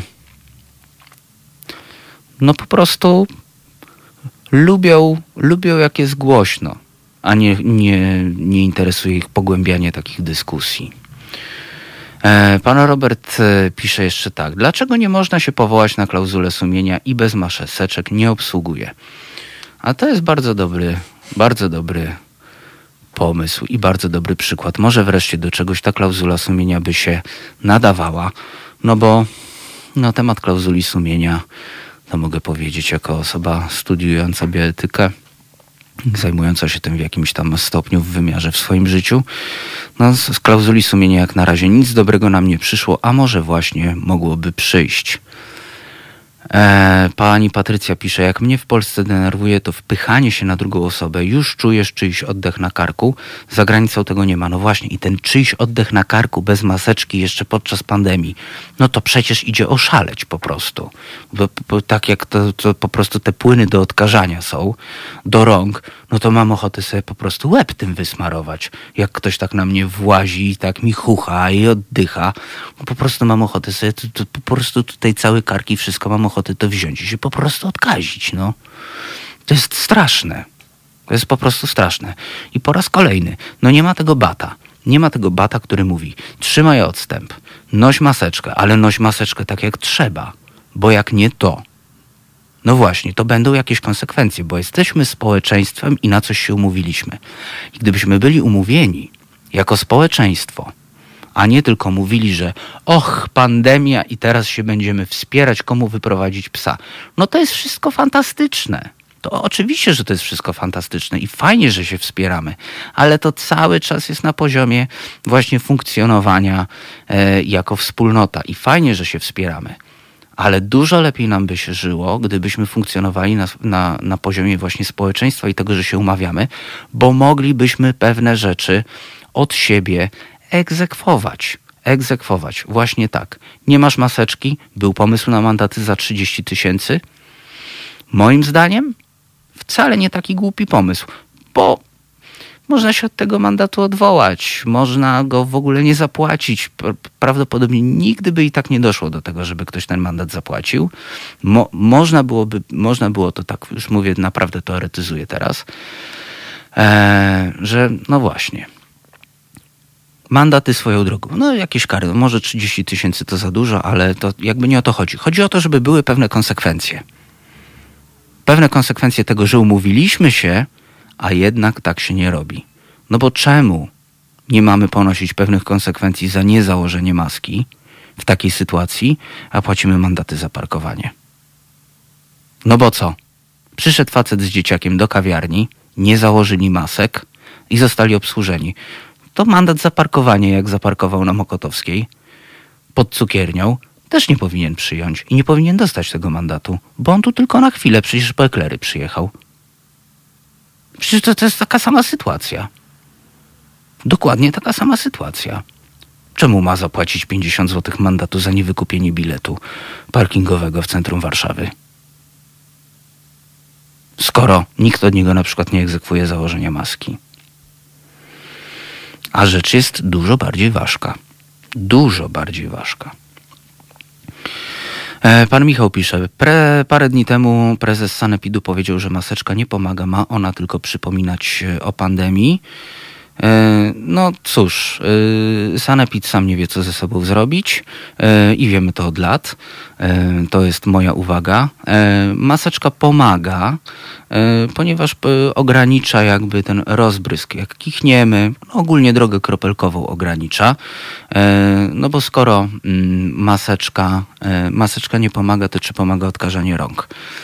E, a nie dalej, jak tydzień temu czytałem artykuł, w którym e, była taka rozmowa e, z, no nie pamiętam, w każdym razie z profesorem, który zajmuje się badaniem koronawirusa i badaniami nad szczepionką. I rozmowa zaczęła się od tego, to w Poznaniu się dzieje, takie badanie, w Newsweeku można to pewnie jeszcze znaleźć gdzieś na stronie. Sytuacja jest taka. Pierwsze, co powiedział pan profesor, to to, że już mamy pozytywne skutki e, pandemii. Właśnie, paradoksalnie mamy pozytywne skutki pandemii, bo nie ma chorób brudnych rąk tak wiele. Nagle się okazało, że e, tak zwanej grypy żołądkowej i e, tudzież jelitówki, to zależy pewnie od regionu, a to się nawet grypą nie powinno nazywać, no ale to jest ciekawostka na jakąś naszą taką bioetyczną tutaj audycję o poranku, którą sobie kiedyś zrobimy. E, więc już się trzymajmy tej grypy żołądkowej, mm, e, spadł e, i to bardzo mocno wskaźnik zachorowań na takie właśnie zatrucia, na takie grypy żołądkowe, bo myjemy ręce. I to też daje do myślenia. E, Hoshio to pisze, uwolnicie klery. Oczywiście, że uwolnicie klery, ale w maseczkach, naprawdę. E, Sanepid też, naprawdę, Panie Michale, Sanepid się bardzo często myli, ale jest e, też, umówmy się, to jest takie ciało e, w naszym kraju, które zna się na wymyślaniu i wydawaniu nowych przepisów. Czy one są takie fantastyczne? Może trzeba zapytać jakiegoś lekarza, e, czemu służy e, kafelkowanie gabinetu do takiej to takiej wysokości, e, a nie na przykład, nie wiem, rząd kafelków wyżej albo rząd kafelków niżej, bo również tym się zajmuje Sanepid. No i zajmuje się wlepianiem kar za to,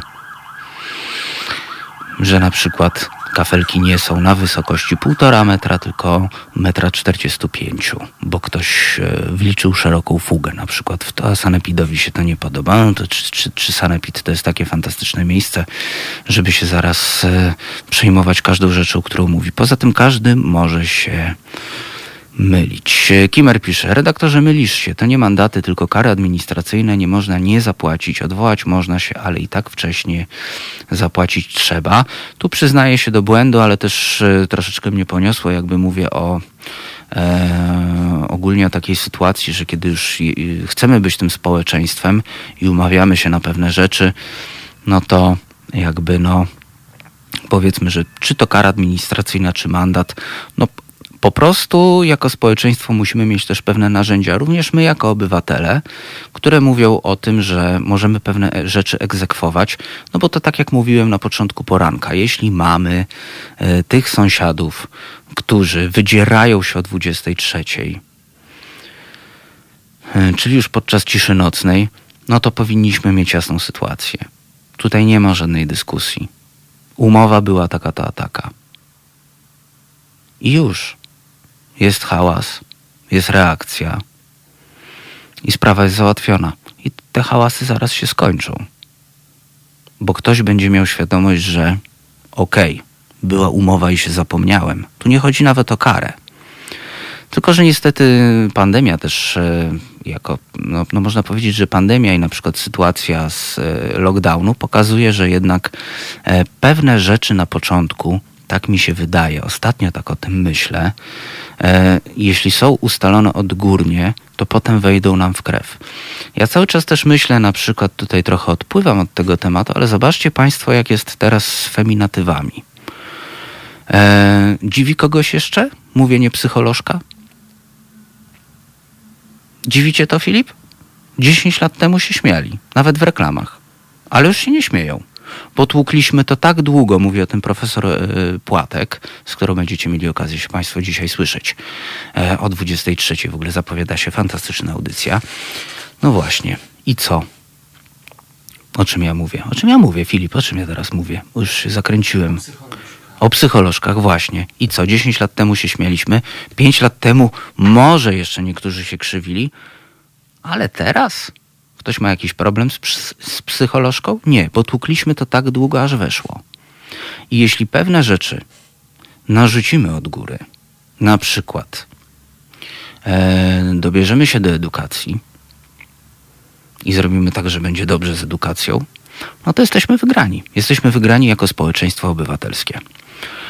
E, bo będziemy mieli świadomość, że mamy po prostu pewne umowy społeczne jako społeczeństwo.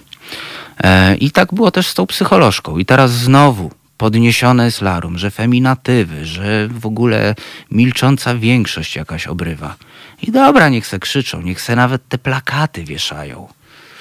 Głupie plakaty i głupie ciężarówki, głupie to wszystko jest.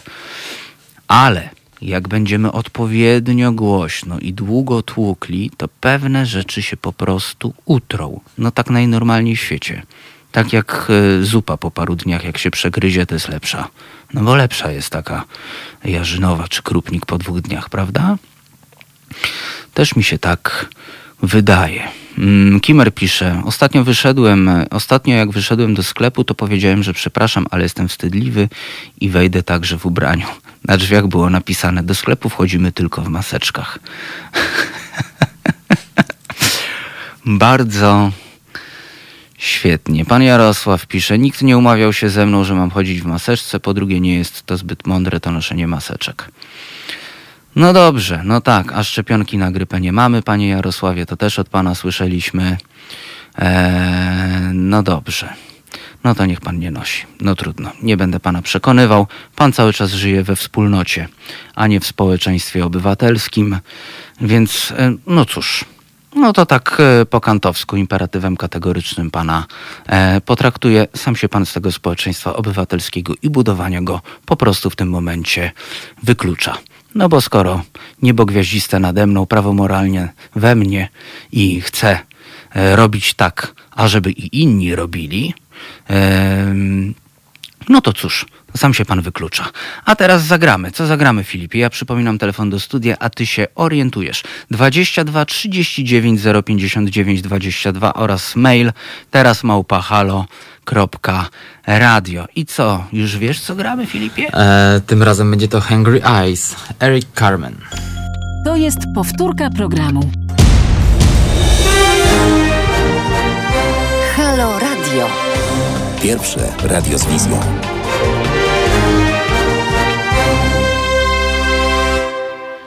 Ósma czterdzieści dziewięć na zegarach, 22 39 059 22 oraz mail teraz małpa halo.radio i mamy telefon. No halo, halo, witam, witam. Dzień dobry Pawle. Dzwoni do nas Coś? Paweł z Torunia. Tak jest, witam z Torunia. Coś niesamowitego. Tuż przed tym, jak się połączyłem, odczytałem SMS-a od mamy, która mi napisała, że słucha poranka. I nie wiem skąd Filip wiedział, że e, Hungry Eyes to jest ulubiona piosenka mojej mamy, że akurat ją puścił dzisiaj, jak mama słucha. No to, no to Jakaś się cieszymy, intuicja. że Jakaś tak się trafiło. intuicja. Także y, obowiązkowy, szybki, kró, krótki raport z Torunia. Mgła już y, weszła. Y, robi się troszkę cieplej, ale powoli. Niestety niebo szare, słonka nie ma. Także tak, depresyjnie troszkę. Natomiast ja dzwonię w kwestii feminatyzmu właśnie. To No bardzo dobrze, bo się miałem jednej odwoływać. rzeczy. Znaczy nie jednej, wielu rzeczy na tym świecie nie rozumiem. Gdybym tylko jednej nie rozumiał, to bym, bym był szczęśliwy. Otóż, jaki w ogóle problem ktokolwiek może mieć z feminatywami, skoro one były w naszym języku zawsze i to nawet nie jest tak, że kiedyś były i zaniknęły, bo zawsze były. Yy, Przecież tak, zawsze uczyły nas nauczycielki, chodziliśmy do lekarki, to nie jest jakieś nowe słowo. Były piosenkarki, aktorki,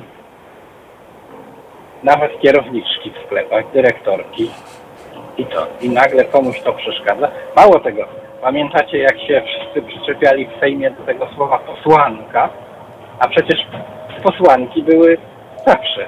Yy, Pamiętam nawet jak nieżyjący już były premier Jan Olszewski przemawiał z mównicy sejmowej, to zawsze mówił panie posłanki, panowie posłowie. I teraz nagle temu środowisku politycznemu, z którego on się wywodził, przeszkadza słowo posłanka. Ostatnio w, y, w Polskim Radiu 24 wyśmiano y, słowo powstanka warszawska. Twierdzili, że pani, która brała udział w powstaniu warszawskim, powinna się nazywać pani powstanie. No to bez sensu jest. Totalnie. To jest złego w słowie powstanka. Powstanie jest powstanka. No to. A wy co myślicie? No, jeśli pan pyta mnie o zdanie, to ja się, panie Pawle, jak najbardziej zgadzam. Ale proszę zobaczyć też e, również na jakim poziomie się czasem ta dyskusja e, odbywa. Na przykład, że nam po prostu nie pasuje, że się nie, nie podoba. Pani Patrycja na przykład mówi, bardzo nie lubię tego słowa psycholożka, bo moim zdaniem pan to wtedy psycholożek. E, I tutaj e, Tryfrania pisze, Patrycja, ale w języku każdym jest sporo brzydkich słów.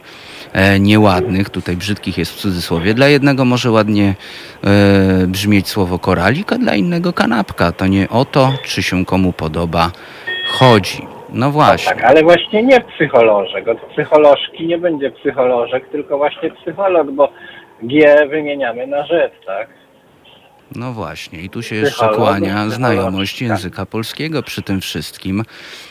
I tutaj też, ale to, to nie jest absolutnie przytyk w stronę pani Patrycji, tylko chodzi raczej o, o to, że też w szkole nas się prze, przestaną uczyć takich, No może to, takich że ta kwestii. tak się twardo wymawia, to takie też takie ciężkie. No właśnie. Może też. G na Żyd się wymienia i, i my jakoś nie jesteśmy na to uczulani już w tym momencie e, w szkole. To nie jest tak jak na lekcji języka obcego, gdzie właśnie tutaj się gdzieś e, EZ na C wymienia, czy na S. Nam się tego jakoś tak już specjalnie nie wpaja. Więc pe pewne No. rzeczy troszkę, troszkę tutaj e, zamarły. E, Kimer też ciekawie, ciekawie pisze, panie Pawle, e, bo mówi, że przy, przy feminatywach brakuje spójnego stanowiska Rady Języka Polskiego. E, I tutaj jest nawet odwołanie do naszego antenowego życia. Nawet w dżinglu doktor Płatek mówią raz profesora, a raz profesoressa, a ja na przykład nie lubię gościni, wolę staropolskie gościa. No z, tym, z tą gościnią to my tutaj troszkę tak lansujemy tą gościnię, ale, ale gościa jest również, również e, poprawne, zaś sama pani profesor Płatek E, mimo że mówiła profesoressa kiedyś u, u redaktora Wątłego w audycji, to jednak zdecydowała się bardziej lansować słowo profesora. Moja polonistka z liceum zawsze pilnowała, żebyśmy mówili profesorka. Nie lubiła właśnie pani profesor, tylko profesorka. I o innych nauczycielkach z naszej szkoły też mówiła profesorka. Bo jak wiadomo, w liceum są profesorowie i profesorki. Mimo, że są licencjatami lub magistrami. No to, to jest, to jest, to, to zawsze Tradycja mnie, powstała. tak, to zawsze Tradycja mnie powstała. zastanawiało. Szczególnie, że ja miałem na przykład w liceum polonistkę, która miała doktorat i wszyscy zawsze, inni nauczyciele tak z przekąsem, no bo wszyscy tacy tytułowani profesorami, a do niej, a do niej się mówiło pani doktor, e, czy też pani Historyka doktoro. mieliśmy doktora, No, ale jemu było wszystko jedno, jak, jak się mówiło. I tak na końcu został dyrektorem, więc... było No to, no to i tak, i tak mówili, mówiliście, panie dyrektorze. Dyrektorze.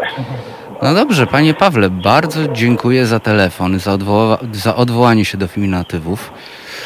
Em, jeszcze Tak takie, jest, jeszcze ja takie pytanie na końcu. Panie Pawle, jeszcze takie pytanie na końcu. No czy, czy, czy upór w tej kwestii w takim razie ma, ma sens, żebyśmy się na te feminatywy upierali? Hm, Może nie tyle upierali, co po prostu je używać. I one wejdą same, tak? Przecież ile mamy teraz w języku słów, które jeszcze 10 lat temu były nieznane, a teraz są powszechne, bo się mówiło, tak? Mhm. Kiedyś, dzisiaj już większość mówi smartfon. Mało kto mówi, że ma telefon. Ja mówię telefon, ale, ale większość mówi smartfon. Tak? I wiele innych rzeczy, tak? Kiedyś yy, nosiło się saszetkę, teraz wszyscy noszą nerki. Mhm.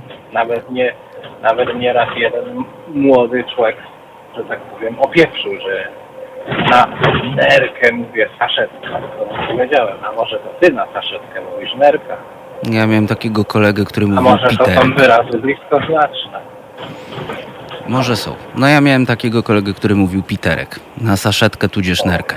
I ja już sam nie wiem, jak mam mówić. Ale ja nerki nie mam, więc, e, więc chyba mam z tym spokój.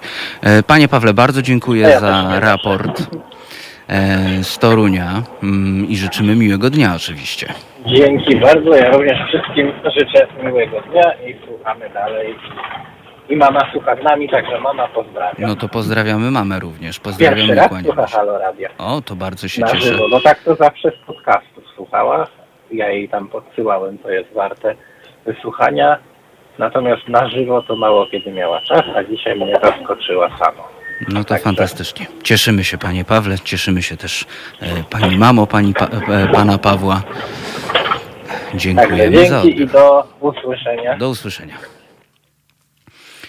No dobrze, no to na feminatywach też porozmawialiśmy.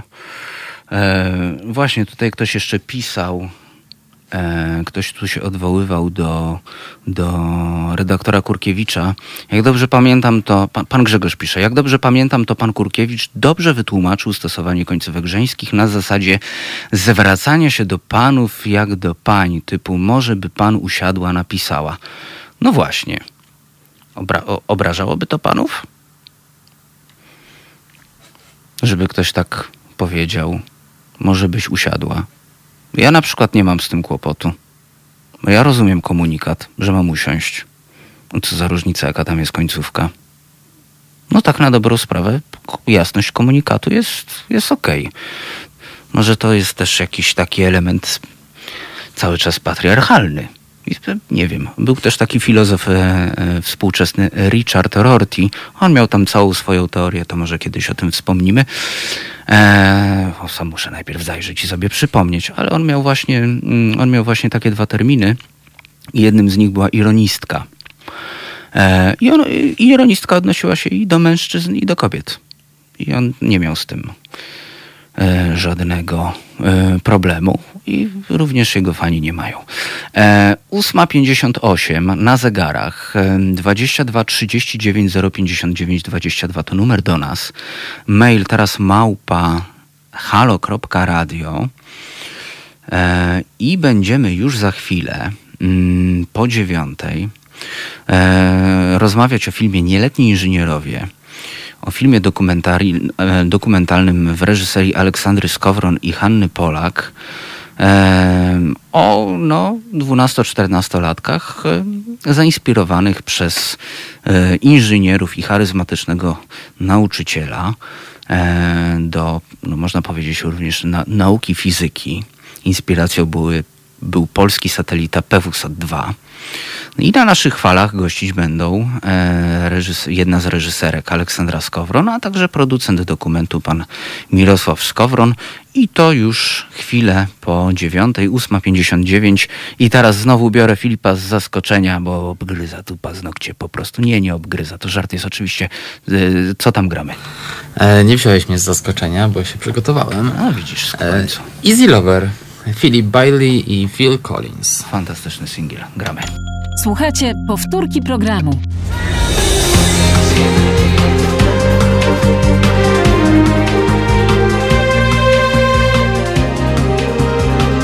Halo Radio. 6 minut po godzinie 9. Przypominam kontakt do nas e, telefon 22 39 059 22. E, Jest też otwarta skrzynka mailowa na Państwa wiadomości teraz małpahalo.radio. E, I cóż, mm, są z nami e, Aleksandra Skowron oraz pan Mirosław Skowron, Dzień jedna dobry. z reżyserek Witamy. i producent filmu Nieletni Inżynierowie. E, to jeszcze tak e, wprowadzę słuchaczy w klimat. Pozwólcie Państwo, jeszcze chwilkę. E, Nieletni Inżynierowie to obserwacyjny film dokumentalny pokazujący, co się stanie, kiedy nastolatkowie z małego polskiego miasta trafią na charyzmatycznego nauczyciela i zostaną zainspirowani przez inżynierów pracujących nad polskim satelitą PWSat-2. E, I myślę, że to tak tytułem wstępu, a reszty dowiem się od Państwa oczywiście. Em, No przede wszystkim gratuluję, e, gratuluję filmu. Dziękujemy bardzo. I ja mam takie pytanie do Państwa na początek, bo to no, materiały prasowe od razu, od razu się proszą o to pytanie. Bo też z dokumentami jest tak, że jest, e, no są, e, są różne szkoły, można powiedzieć, dokumentów, e, z tego co wiem. Czym jest obserwacyjny film dokumentalny? My bardzo mało ingerowaliśmy w e, to, co się dzieje, wyłapywaliśmy emocje. I, e, I staraliśmy się e, ingerować już jakby poza planem, a nie na planie. Staraliśmy się być powietrzem i to się udało. Bardzo um, przez długi czas przyzwyczajaliśmy naszych bohaterów do tego, że, że, że są filmowani, jak gdyby staraliśmy się częścią ich klasy, bo, bo zjawiliśmy się 1 września. E, w 2016 roku, więc już dużo czasu minęło e, i, i właściwie e, przyzwyczailiśmy ich do siebie do tego stopnia, że nam, że, że, że, że nam zaufali i zapominali o tym, że po pięciu minutach, że mają mikroporty, że jest kamera, że, że to wszystko jest rejestrowane. Bardzo nam zaufali, jestem nim, im bardzo za to wdzięczna. I, i, i my mogliśmy spokojnie obserwować. E, dopiero gdy, gdy, gdy poczułam, że gdy poczuliśmy, że, że te dzieciaki w ogóle nie zwracają na nas uwagi, e, to, to, to wiedziałam, że, że będziemy mieć e, film, bo, bo po prostu były tak naturalne i nie przejmowały się nami. Zresztą wydaje mi się, że, że, że e, są to dzieci, które zupełnie były to dzieci, dzieci, bo teraz to już są osoby prawie dorosłe, mają po 17 lat, które nie miały zupełnie parcia na szkło. Dla nich to nie było istotne, że ten dokument będzie miał miejsce. Była to jakaś przygoda. Myśl, wydaje mi się, że między nami się nawiązało coś w rodzaju takiej przyjaźni, czegoś niezwykłego. E, I nie działo się to przez film, ale przez to, że, że, że, że byliśmy razem, byliśmy częścią ich społeczności. I to e, i, i, ja się rzeczywiście czułam jak e, jakbym wróciła w pewnym momencie do szkoły i, i one uszanowały naszą pracę po prostu. Nikt nie, nie, nie, mm, nie, nie, e, nie próbował, żadne z dzieci nie próbowało nie być sobą po prostu. Te dzieciaki były, były bardzo, bardzo naturalne. Pani Aleksandro, to zapytam od razu. Fajny taki powrót do szkoły po latach? Cudowny, cudowny, bo ja miałam wrażenie w pewnym momencie, że znowu jestem nastolatką, że znowu mogę bujać w chmurach, że o wielu, wielu rzeczach e, mi te młode osoby przypomniały. Dostałam skrzydeł i, i to, było, to było niezwykłe. E, I wydaje mi się, że warto mm, wrócić do tych pięknych lat nastoletnich i, e, i, i jakby na nowo je przeżyć, ale zupełnie inaczej, zupełnie świadomie. e, I, i, i, coś takiego polecam każdemu po prostu, jak pewnie obserwuje swoje, ktoś może obserwować swoje dzieci, czy może wrócić przez filmy, książki, bo to były piękne lata i, i, i można czerpać z tego wszystkiego tą dobrą energię, tą niewinność, e, to właśnie bujanie w chmurach, bo bardzo często później słyszałam przez lata zejdź na ziemię i, i, i często trzeba było schodzić na ziemię, a, a w, jak się ma te 13 lat, to, to nie trzeba, to można bujać w chmurach. I wydaje mi się, że teraz, jak się ma te 40 lat, to ciągle można bujać w chmurach, można wierzyć w e, piękne rzeczy i, i, i, i, to, i to jest ta lekcja, którą, którą ja otrzymałam od moich e, nastoletnich bohaterów. E, Nasz słuchacz tutaj jest troszeczkę uszcz- uszczypliwy i Kimer pisze cudowny, bo nie musiała pani pisać klasówek. No nie musiałam. Szczęśliwie nie musiałam, bo przyznam szczerze, ten program był bardzo trudny i e, wydaje mi się, że mm, nie przypadkiem do szkoły chodzą trzynastolatki. Wierzcie mi Państwo, jak byłam z nimi podczas tych lekcji, ja tylko siedziałam ich obserwowałam, nie musiałam robić notatek, nie musiałam niczego się uczyć, ale to całą ekipą wychodziliśmy ze szkoły wykończeni i stwierdziliśmy, że żadne z nas by drugi raz już tego nie przeżyło po prostu, żebyśmy padli, a te dzieciaki miały czas. Tak, ja może dodam, że były tam takie sytuacje, kiedy obserwowaliśmy dzieci w szkole podczas lekcji między godziną, nawet trochę przed godziną ósmą, jak e, jeszcze się zbierały je do szkoły, e, między godziną ósmą, a na przykład 13-14, kiedy kończyły lekcje. No my już w połowie tych lekcji byliśmy wykończeni, no i tu podziwialiśmy i nauczycieli, i dzieci, że to wytrzymują. E, A później, po godzinach, e, e, Ignacy Rejmak, e, bohater, który jest, je- jeden z bohaterów, który jest nauczycielem, zostawał z tymi dziećmi i oni na przykład budowali te modele żagla deorbitacyjnego, na przykład po tym, jak kiedy zjedli od godziny 14 z hakiem 15 do 19, do 20. E, e, I tu naprawdę wykańczająca praca i bardzo trudno było wytrzymać ekipie. Dzieci i nauczyciel znosiły to znacznie lepiej niż my. A potem jeszcze zazwyczaj były zajęcia z fizyki dodatkowe, e, które często trwały do 21 i czasem do 22, co było tak niezwykłe, że, że tak stwierdziliśmy, że, że, że po prostu te dzieci, one są, są, są mają niezwykłą, niezwykłą ilość siły i, i taką niezwykłą koncentrację, bo po prostu my już na tych zajęciach dodatkowych e, kompletnie odpływaliśmy. Można powiedzieć, że e, po prostu pokazujecie Państwo też e, w nieletnich inżynierach taką historię mm, no pasji. Tak naprawdę pasji to nie byle jakiej pasji, bo to jednak pasja do fizyki. Tak, bardzo nam na tym zależało i, i zależało nam na tym, żeby pokazać jakieś odkrycie pasji, bo Mhm. to, co było niezwykłe, to zaczęliśmy ten film, gdy, gdy jeszcze e, nasze nastolatki nie znały tego przedmiotu i ta pasja musiała się narodzić, więc jest, byliśmy świadkiem narodzin tej pasji. I, I zresztą, co było niezwykłe, niezwykłe, ta pasja nas też w jakiś sposób dotknęła, bo weszliśmy niby na 10 minut na lekcję, tak żeby coś zarejestrować, a mm, cała ekipa i wszyscy byliśmy tak oczarowani nauczycielem, że wiedzieliśmy, że zostaliśmy całą godzinę. My nie musieliśmy tego rejestrować, ale potem po głowie nam zaczęły chodzić e, różne rzeczy. Przecież jeżeli my to zaczęliśmy powolutku rozumieć, jeżeli nas to zainteresowało, e, jeżeli to było mm, coś tak niezwykłego, takie przeżycie prawie, że jak w teatrze, e, gdzie, gdzie widz jest oczarowany i, I my to mamy na nagraniu, to trzeba, e, i widzieliśmy pod jakim wpływem też są e, dzieci, nastolatki, e, więc, więc, więc y, widzieliśmy te, na, te narodziny pasji, bo, bo na początku po prostu dzieciaki nam przyznawało, one nie lubiły matematyki. Nawet były zrażone i mówiły, że ja nie lubię fizyki, no bo bez sensu taka.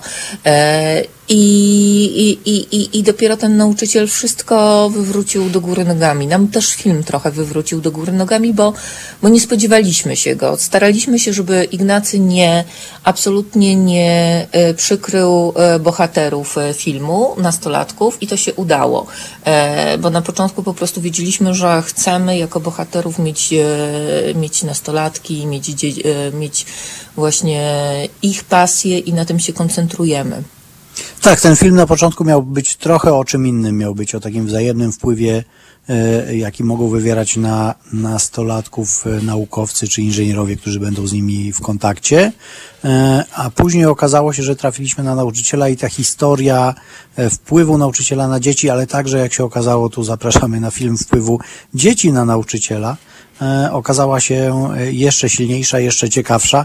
Ja tylko dodam, że e, naprawdę było to zaskakujące także dla mnie, bo fizyka była akurat tym przedmiotem, z którego byłem e, w szkole średniej najgorszy. Kompletnie mnie to nie interesowało. Miałem nauczyciela, który e, no nie, nie bardzo nadawał się do nauczania. On uchodził za dobrego nauczyciela, dlatego że dużo zadawał i dużo wymagał i stawiał dużo złych ocen, jeżeli ktoś się nie wyrabiał. Natomiast tutaj, tak jak no, u nas w filmie jest taki fragment lekcji za- zarejestrowany, e, kiedy Ignacy mówi tym pierwszakom, kiedy one jeszcze nie, nie znają go, że e, nie, nie ma zamiaru im stawiać za bardzo piątek, nie ma zamiar, za bardzo im stawiać ocen niedostatecznych, ale nie życzy sobie, żeby ktoś w ogóle czegoś nie rozwiązał i do czegoś nie podszedł i nie próbował. I rzeczywiście mieliśmy taką, przytoczę taki fragment, taki moment, kiedy kręciliśmy, jeszcze kręciliśmy lekcje różnych nauczycieli, wtedy zastanawiając się, który z tych nauczycieli byłby takim nauczycielskim e, bohaterem wiodącym i wpuściliśmy ekipę na chwilę do sali, tak w minimalnej obsadzie dźwiękowca i o, o, operatorka i dźwiękowiec No i obie panie weszły i miały tak zrobić takich pięć, no może dziesięć minut przebitek z lekcji, żeby można było tych scen użyć w filmie. No i czekaliśmy na nie pod drzwiami, czekaliśmy, czekaliśmy, wyszły po 45 minutach. Ja się pytam, co się stało, a one mówiły, że no było tak ciekawie, że nie chciały wychodzić. Także to, jeżeli to jest lekcja fizyki, to można sobie wyobrazić, jak to wyglądało e, z punktu widzenia uczniów. I potem my dokładnie to samo przeżywaliśmy za każdym razem, gdy wchodziliśmy na lekcję. Uzgadnialiśmy, że to będzie, dzie- e, że to będą dzie- 10 minut, bo przecież trzeba zrobić przebitki z korytarzy, jeszcze jest dużo rzeczy i, i naprawdę ta fizyka, my nie robimy filmu o, o fizyce, my wiedzieliśmy, że tak, żeby przygotować coś, zresztą inna sprawa, że coś takiego przygotowaliśmy i to będzie niespodzianka dla widzów, ale żeby na przykład zrobić coś w rodzaju takich doświadczeń czy opowieści o fizyce, to, to potrzebowalibyśmy być non-stop przez cały semestr i, i na każdej lekcji. I tak, żeby to miało sens, żeby to było, żeby, mm, żeby po prostu wyjaśnić jakby wszystko, więc, więc tutaj nie widzieliśmy zasadności przebywania na tych lekcjach, ale one były tak fajne, że robiliśmy to trochę też dla siebie po prostu, bo, bo, bo, bo nas bardzo, bardzo motywowały. No, ja zazdroszczę udziału w takich lekcjach fizyki. Ja mam podobne doświadczenia jak pan Mirosław tutaj w tej kwestii. Czyli jakoś starałem się, e, no można powiedzieć, e, nie utonąć, ale też żadnych eksperymentów właśnie nie widziałem. Bardzo intrygujący jest ten przewodnik po świecie nauki w e, postaci pana Ignacego. W zwiastunie, który mogą Państwo, nasi słuchacze i słuchaczki obejrzeć, widać taki fragment, kiedy pan Ignacy mówi do uczniów, tu jest podręcznik do fizyki, no jak będziecie, jak gdzieś mm, pod szafkę, nie wiem, mogli go wstawić, jakby się szafka chwiała, to możecie tam ten podręcznik gdzieś tam go użyć. Nie macie go nie nosić do szkoły. To też jest, można powiedzieć, bardzo e, rewolucyjne podejście i zapowiada naprawdę e, ciekawe rzeczy w tym filmie. E, no właśnie, ale też w materiałach prasowych porównujecie Państwo e, pana Ignacego do charyzmatycznej postaci i prawdziwej Robina Williamsa ze Stowarzyszenia Umarłych Poetów. E, Tak, to jest e, taki film, który e, był jednym z ulubionych filmów Oli i ona, kiedy zobaczyła Ignacego w akcji w kontakcie z tymi dziećmi, od razu jej się to skojarzyło z filmem e, Stowarzyszenia Umarłych Poetów. Można powiedzieć nawet, to ci Państwo, którzy obejrzą film, będą mogli to porównać, że Ignacy jest bardzo zbliżoną postacią, ale o wiele bardziej charyzmatyczną. Rzeczywiście e, my nawet przekonaliśmy się, że dzieci, które, tak jak wspomnieliśmy na początku, nie lubiły fizyki, nie zajmowały się tym tematem, one bardzo się wciągnęły w ten dosyć trudny jednak przedmiot e, i e, no, miały nawet osiągnięcia, które tam pokazujemy w e, filmie. Nawet szczególnie chcieliśmy się skupić na, na takim, jeżeli prezentowaliśmy bohaterów, to chcieliśmy się skupić na bohaterach tych dziecięcych, zarówno takich, mieć taką średnią, powiedziałbym, zarówno te, które były lepsze w nauce i z tego przedmiotu, jak i te, które były zdecydowanie gorsze. I widać było to, jak one bardzo się przez te trzy lata, kiedy je obserwowaliśmy, e, rozwinęły nie tylko jako no, z takich dzieci w takich młodych dorosłych, ale także e, psychicznie i także naukowo. E, I to ewidentnie się działo pod wpływem kontaktu z tym nauczycielem. Trzeba przyznać, że on potrafił, e, potrafił znaleźć drogę do tych dzieci. To nie jest tak, jak wiele osób się obawiało, trochę my się na początku obawialiśmy, że dzieci go lubią, bo on jest taki, no można powiedzieć, ma takie zupełnie inne podejście, jest taki nietuzinkowy, traktuje je rzeczywiście tak na, nie na zasadzie takiej, żeby pokazać, że on tu ma władzę i on będzie decydował, tylko rzeczywiście im tłumaczy i e, traktuje ich tak, że, że, że są dla niego e, partnerami i, e, ale, ale właśnie nie na tym to polegało, bo to nie jest tak, że Ignacy nie stawiał ocen niedostatecznych, stawiał, bywały chyba nawet takie semestry, kiedy stawiał ich najwięcej na, na semestr w, w szkole, z tego co pamiętam, ale e, to, to nie było tak, że, że, że te dzieci miały pretensje i to nie było tak, że dzieci nie wiedziały za co. I rzeczywiście było tak, że bardzo szybko były w stanie na tych jego lekcjach zrozumieć e, m, to, e, to co robią. Co więcej, ja zdradzę to, bo, bo e, sam bohater, gdyby z nim porozmawiać, pewnie do tego się nie będzie chciał przyznać, że e, on jest taką osobą, która poświęcała bardzo dużo czasu dzieciom także po lekcjach, e, nie biorąc za to często grosza. Była taka sytuacja, kiedy on już zmienił szkołę i e, po reformie tej, kiedy e, gimnazjum, w którym kręciliśmy zdjęcia, zmieniło się w podstawówkę, on przeszedł do technikum e, i miał taki ostatni rocznik dzieci, akurat nie tych, które obserwowaliśmy, tylko ostatni, który miał prowadzić. I on specjalnie dojeżdżał chyba trzy razy w tygodniu do Lęborka z tego swojego nowego miejsca pracy, żeby za darmo z dziećmi po godzinach pracować i dokończyć z nimi pracę przez ten, przez ten czas. Z naszymi bohaterami. Tak, jeszcze z naszymi Ostat- nawet bohaterami, tak. I, e, i, I szkoła musiała z nim podpisać, no ze względu na to, że, że edukacja w Polsce ma pieniędzy ile, tyle, ile ma, musiała z nim podpisać umowę na wolontariat, żeby on mógł e, mieć wstęp do szkoły i przez te e, trzy dni z dziećmi e, za darmo pracować, a wcześniej przekonaliśmy się o tym też, że on dosyć- długo siedział z dziećmi w, w szkole po godzinach, że też jest taka więź z wieloma absolwentami, którzy już mają po, po 20, 20 kilka lat, którzy, którzy byli jego uczniami.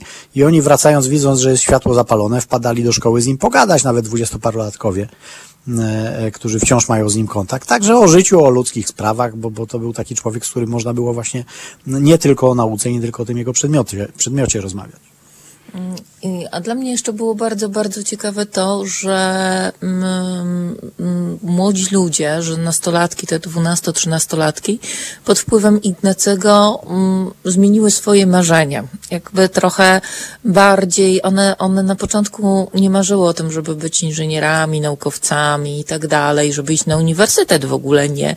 Część osób nie wyobrażała sobie, no bo, no bo miały, miały trochę inne, inne, czy na Politechniki, inne plany na przyszłość i pod wpływem Ignacego one zaczęły bardzo poważnie myśleć. Myślę, że to nie tylko, nie tylko pod wpływem, bo było, było jeszcze, e, miały jeszcze inną świetną kadrę po prostu w szkole ale że tak bardzo fajnie się zmieniły i, i, i nagle, e, nagle zaczęły, zaczęły bardzo, bardzo poważnie myśleć o, o swojej przyszłości, zaczęły mm, poważnie podchodzić do nauki i, i widziałam, że im to sprawia frajdę i to było, to było niezwykłe. Także to też chciałam, chciałam zaznaczyć, że Ignacy y, jest tym bohaterem naszym, bo jest cudowny, charyzmatyczny, wspaniały i naprawdę go uwielbiamy, ale takich nauczycieli, do których mieli szczęście, których spotkaliśmy w szkole, e, było, e, było, było, było kilku, na przykład pani Odrową Szpiramowicz, która, która też okazała się e, niezwykła. Wiem od, od, od bohaterów, że bardzo dobra była właśnie pani Nowicka e, wychowawczyni drugiej klasy, e, z którą, bo to, bo, bo właśnie w, w szkole mieliśmy, mm, to znaczy w tej grupie wśród bohaterów mieliśmy trzy klasy, e, trzy klasy, które obserwowaliśmy. I tu przede wszystkim też e, warto podkreślić to, że n- największym zaskoczeniem, przynajmniej dla mnie, nie wiem jak dla Oli, ale było to, e, jak znacznie lepszy, kiedy już uważnie się mu przyjrzeć, jest obraz polskiej szkoły i polskiej młodzieży, niż ten, który obserwujemy w mediach. Ja jestem dziennikarzem od ponad dwudziestu kilku lat i e, muszę przyznać, że no, przez to, że pracujemy w mediach siłą rzeczy, skupiamy się na takich wydarzeniach bardziej drastycznych, bardziej szokujących, na takich, które są medialne, jak to się mówi, tak? Kiedy przez trzy lata obserwowaliśmy te dzieci między tym 12 a 15 rokiem życia, kiedy obserwowaliśmy tą szkołę, która jest taką zwykłą polską szkołą w, w 20-tysięcznym miasteczku, to nie była jakaś szkoła tam specjalna, szkoła prywatna z jakimiś specjalnymi programami, tylko taka zwykła, zwykłe e, gimnazjum. Nam zależało zresztą, żeby obserwować te dzieci od e, takiego momentu, kiedy one trafiają do nowej szkoły, nie znają siebie nawzajem, nie znają nauczycieli, wszystko jest dla nich nowe, żeby obserwować taką kompletną przemianę w tym takim najbardziej trzyletnim, wrażliwym cyklu, kiedy one się zmieniają i psychicznie, i fizycznie. N- I muszę przyznać, że dla mnie największym zaskoczeniem było to, że i ta młodzież jest znacznie, znacznie lepsza. E, I to mówię nawet o takiej średniej, nie, nie tylko o jakichś tych najbardziej mm, e, naj, najlepszych uczniach, ale o, o, o takiej średniej szkolnej. E, Jest znacznie lepsza niż to się przedstawia w mediach. Także nauczyciele są znacznie lepsi niż się przedstawia w mediach. I że też e, wbrew temu, co się wygadywało, nie ma wcale aż tak tej patologii. Dla mnie na przykład olbrzymim szokiem było, dzieci tu e, miały bardzo często pod, podłączone mikroporty. No i na początku tak się pilnowały, ale później już były sobą, zapominały o tych mikroportach że te dzieci między sobą, e, kiedy rozmawiają, kiedy zachowują się swobodnie, e, są też znacznie lepsze niż to się prezentuje w mediach i mam takie wrażenie, że znacznie grzeczniejsze i bardziej poukładane niż e, w czasach, które ja pamiętam, kiedy byłem w ich wieku. E, Więc może nie jest aż tak źle i ta przyszłość nie rysuje się tak źle, jak często media trąbią i grzmią, że, że czeka nas jakiś Armagedon w związku z tym, że ta młodzież jest taka, owaka. To nieprawda, to są bzdury. Młodzież jest znacznie lepsza niż e, wielu, wielu ludziom, którzy tego nie obserwują na, na, na co dzień się wydaje. Szanowni Państwo, zrobimy chwilę przerwy. Mm, Zagramy sobie mm, i wrócimy do rozmowy o nieletnich inżynierach, bo mamy jeszcze parę pytań e, do pani Aleksandry i do pana Mirosława. Filipie, co tam zagramy? Podpowiedz nam, co tam zagramy. E, tym razem będzie to Happy Pharrella Williamsa. To po happy wracamy do rozmowy o nieletnich inżynierach z panią Aleksandrą Skowron i Mirosławem Skowronem. Słuchajcie powtórki programu. Halo Radio. Pierwsze radio z wizją. 33 minuty po godzinie 9. Telefon do nas 22 39 059 22 oraz mail teraz małpa halo.radio. Wracamy do rozmowy z panią Aleksandrą Skowron, e, reżyserką, e, jedną z reżyserek filmu Nieletni Inżynierowie oraz do rozmowy z panem Mirosławem Skowronem, e, producentem tego dokumentu. Słyszymy się? Jesteście Państwo tak, z nami? tak, jesteśmy, jesteśmy. E, rozmawialiśmy o. Mm, przed przerwą, tak przyszło mi do głowy, rozmawialiśmy o postaci inspirującego nauczyciela i myślę też o tym, jak taki dorosły może się sam zmienić pod wpływem uczniów.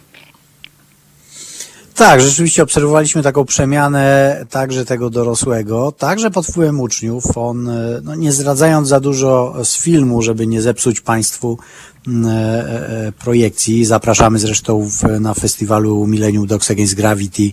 Jeszcze jutro jest ostatni pokaz w kinie Luna o godzinie 15.15. .15. Można ten film zobaczyć.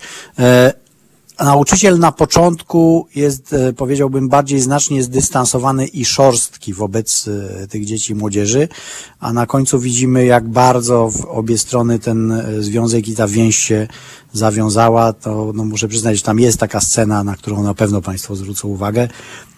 I kiedy ja no, starałem się sięgnąć pamięcią, czy ja takiego nauczyciela miałem w ciągu całego swojego życia, to może rzeczywiście jednego, którym aż tak bym się przejął, jak, jak te, ale może nawet nie aż tak, jak te e, dzieci się przejęły nim i tak jak ten nauczyciel przejął się dziećmi. Widać po nim, że on z biegiem czasu staje się bardzo, bardzo związany e, z tą grupą e, dzieci, młodzieży, bo, bo to jest między 12 a 15 rokiem życia, które obserwowaliśmy.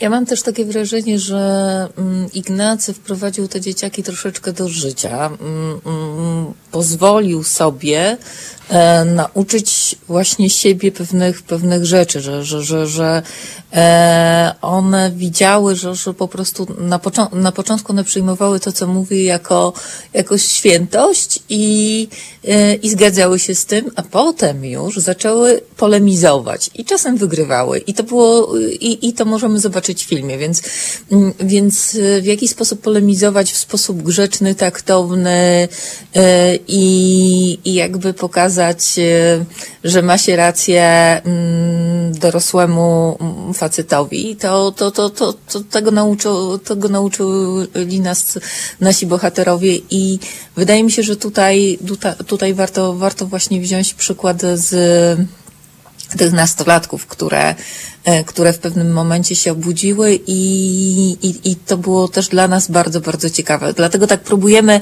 mówić bardzo, bardzo ogólnie, żeby nie spoilerować filmu. Oczywiście. Na który serdecznie zapraszamy, ale, ale to jest coś, co, co dla nas było takie uderzające i stwierdziliśmy, że musimy mieć to w filmie, bo na początku nam wszyscy sugerowali, a dlaczego wy pokazujecie, jak, jak on jeszcze jest taki, taki trochę zimny, jak trochę, trochę czasem ktoś, ktoś może się go przestraszyć i tak dalej, czy, e, czy nie lepiej już wejść w tą fazę po prostu, kiedy, kiedy, kiedy, kiedy jest już, e, kiedy jest już inaczej.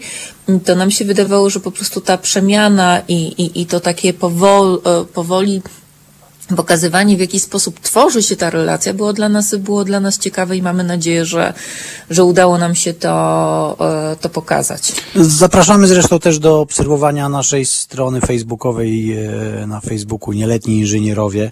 Tam będziemy zamieszczali także materiały, które z tych trzech lat obserwowania i dzieci i nauczyciela nie zmieściły się e, w filmie, które Można będą tak uzupełniały kuchni. film.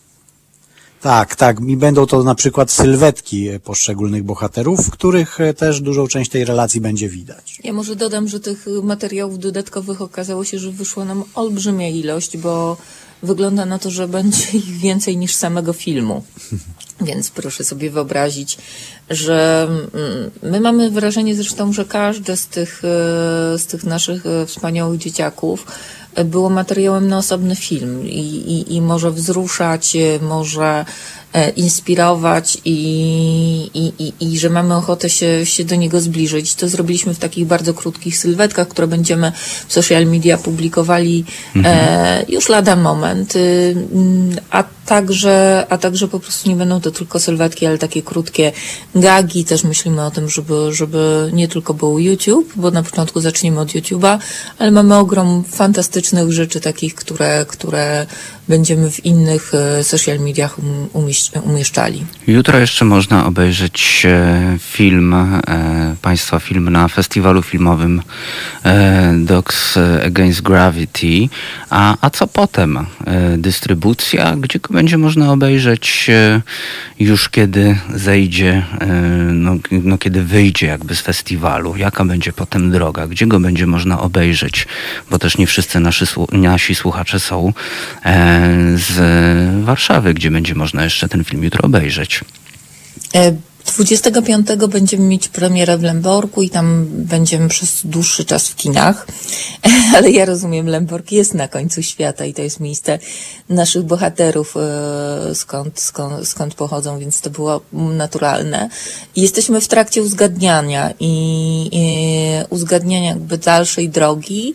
Do września przyszłego roku wiemy, że możemy, możemy po prostu być w różnych kinach i o tym wszystkim będziemy informować e, na, na profilu Facebooka Nieletni Inżynierowie, a także na stronie internetowej, ale rzeczywiście teraz e, w związku z całą sytuacją dopiero uzgadniamy, bo, bo nawet nie było pewne, czy kina ruszą, jak to wszystko będzie się działo, więc trudno było e, uzgadniać i, i dużo rzeczy, które, które wcześniej mieliśmy uzgodnione, e, zostały zawieszone. Teraz wracamy do tych rozmów, e, zastanawiamy się też nad, e, wiemy już, wiemy już, e, bo mamy bardzo duży odzew od, od nauczycieli, którzy chcą zabrać swoje klasy i szkoły e, na ten film, bo, bo po prostu dodaje ten film skrzydeł, tak jak właściwie to nie film, co, co nasi bohaterowie i, i historia.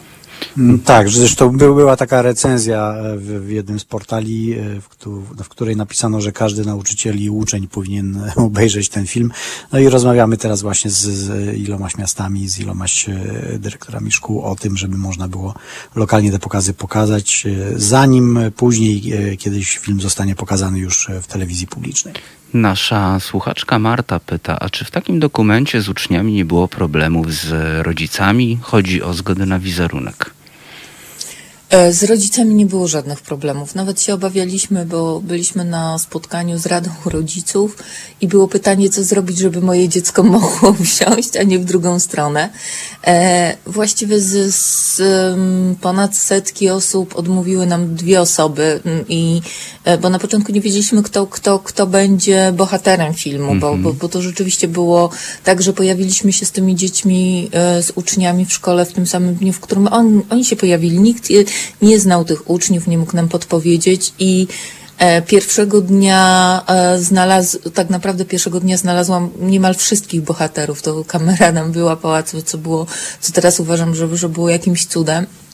Szczęśliwie nie było wśród tych, e, tych bohaterów dzieci, do któ- których rodzice mieli jakieś zastrzeżenia, ale, ale to, to, to, to nie wiem, to jest 1% e, rodziców, którzy, którzy obawiali się i, i pewnie mieli jakieś powody e, ku temu. Wszyscy inni byli bardzo chętni. Rodzice okazali się cudownymi osobami, które nas wspierały e, w ten sposób, że, że po prostu podpowiadały nam, co może się zdarzyć, e, bo, bo przecież my nie cały czas mogliśmy być w Lęborku. E, wiedziałam, że jeżeli są jakieś problemy, ja mogę do nich zadzwonić i mogę, mogę, mogę czy widzę coś niepokojącego, mogłam zawsze, zawsze po prostu powiedzieć o tym pani wychowawczyni i, i jeżeli, jeżeli coś takiego widziałam niepokojącego, to mogłam, wiedziałam, że, że, że tutaj rodzice, rodzice mi powiedzą, co robić, bo mm, mm, praca z młodym człowiekiem I jest taką pracą bardzo delikatną. Absolutnie e, ostatnią rzeczą, którą, którą bym chciała, to, to, to, to, to, to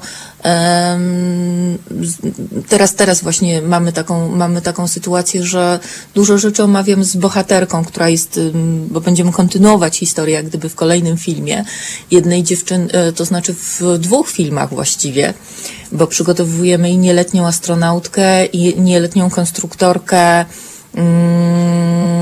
to, to jako trzeci filmi kanał na YouTubie Nieletnią Aerodynamikę, gdzie naszymi bohaterami są, e, są właśnie dzieci z tej grupy. I, i, i, I tutaj mam wielkie wsparcie od rodziców, bo, bo pytam ich, czy, czy ja mogę na przykład skontaktować dziewczynkę z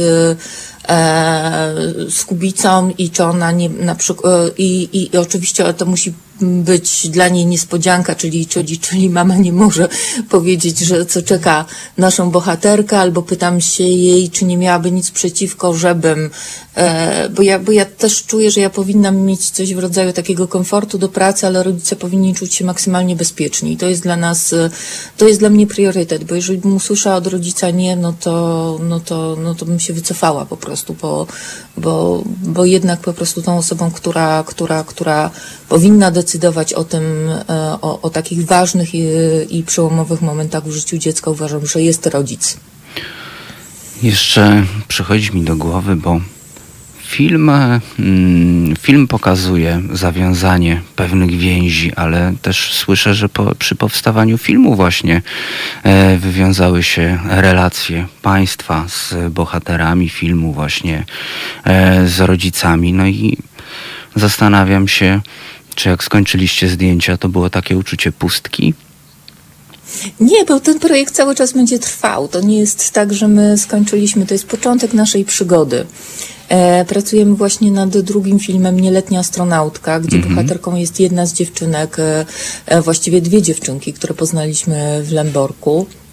Ale w, w tym filmie będą również, będzie również cała grupa z pierwszego filmu, tylko po prostu zbliżamy się, się do dwóch dziewczynek.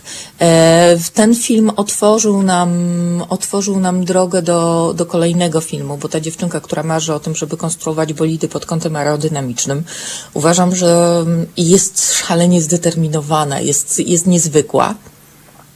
I ja uważam, że ona dopnie swego i chciałabym obserwować ją. Poza tym ma niezwykłego i charyzmatycznego dziadka, który, i, i, i tutaj myślę, pewnie powstanie film o takiej relacji pokoleniowej.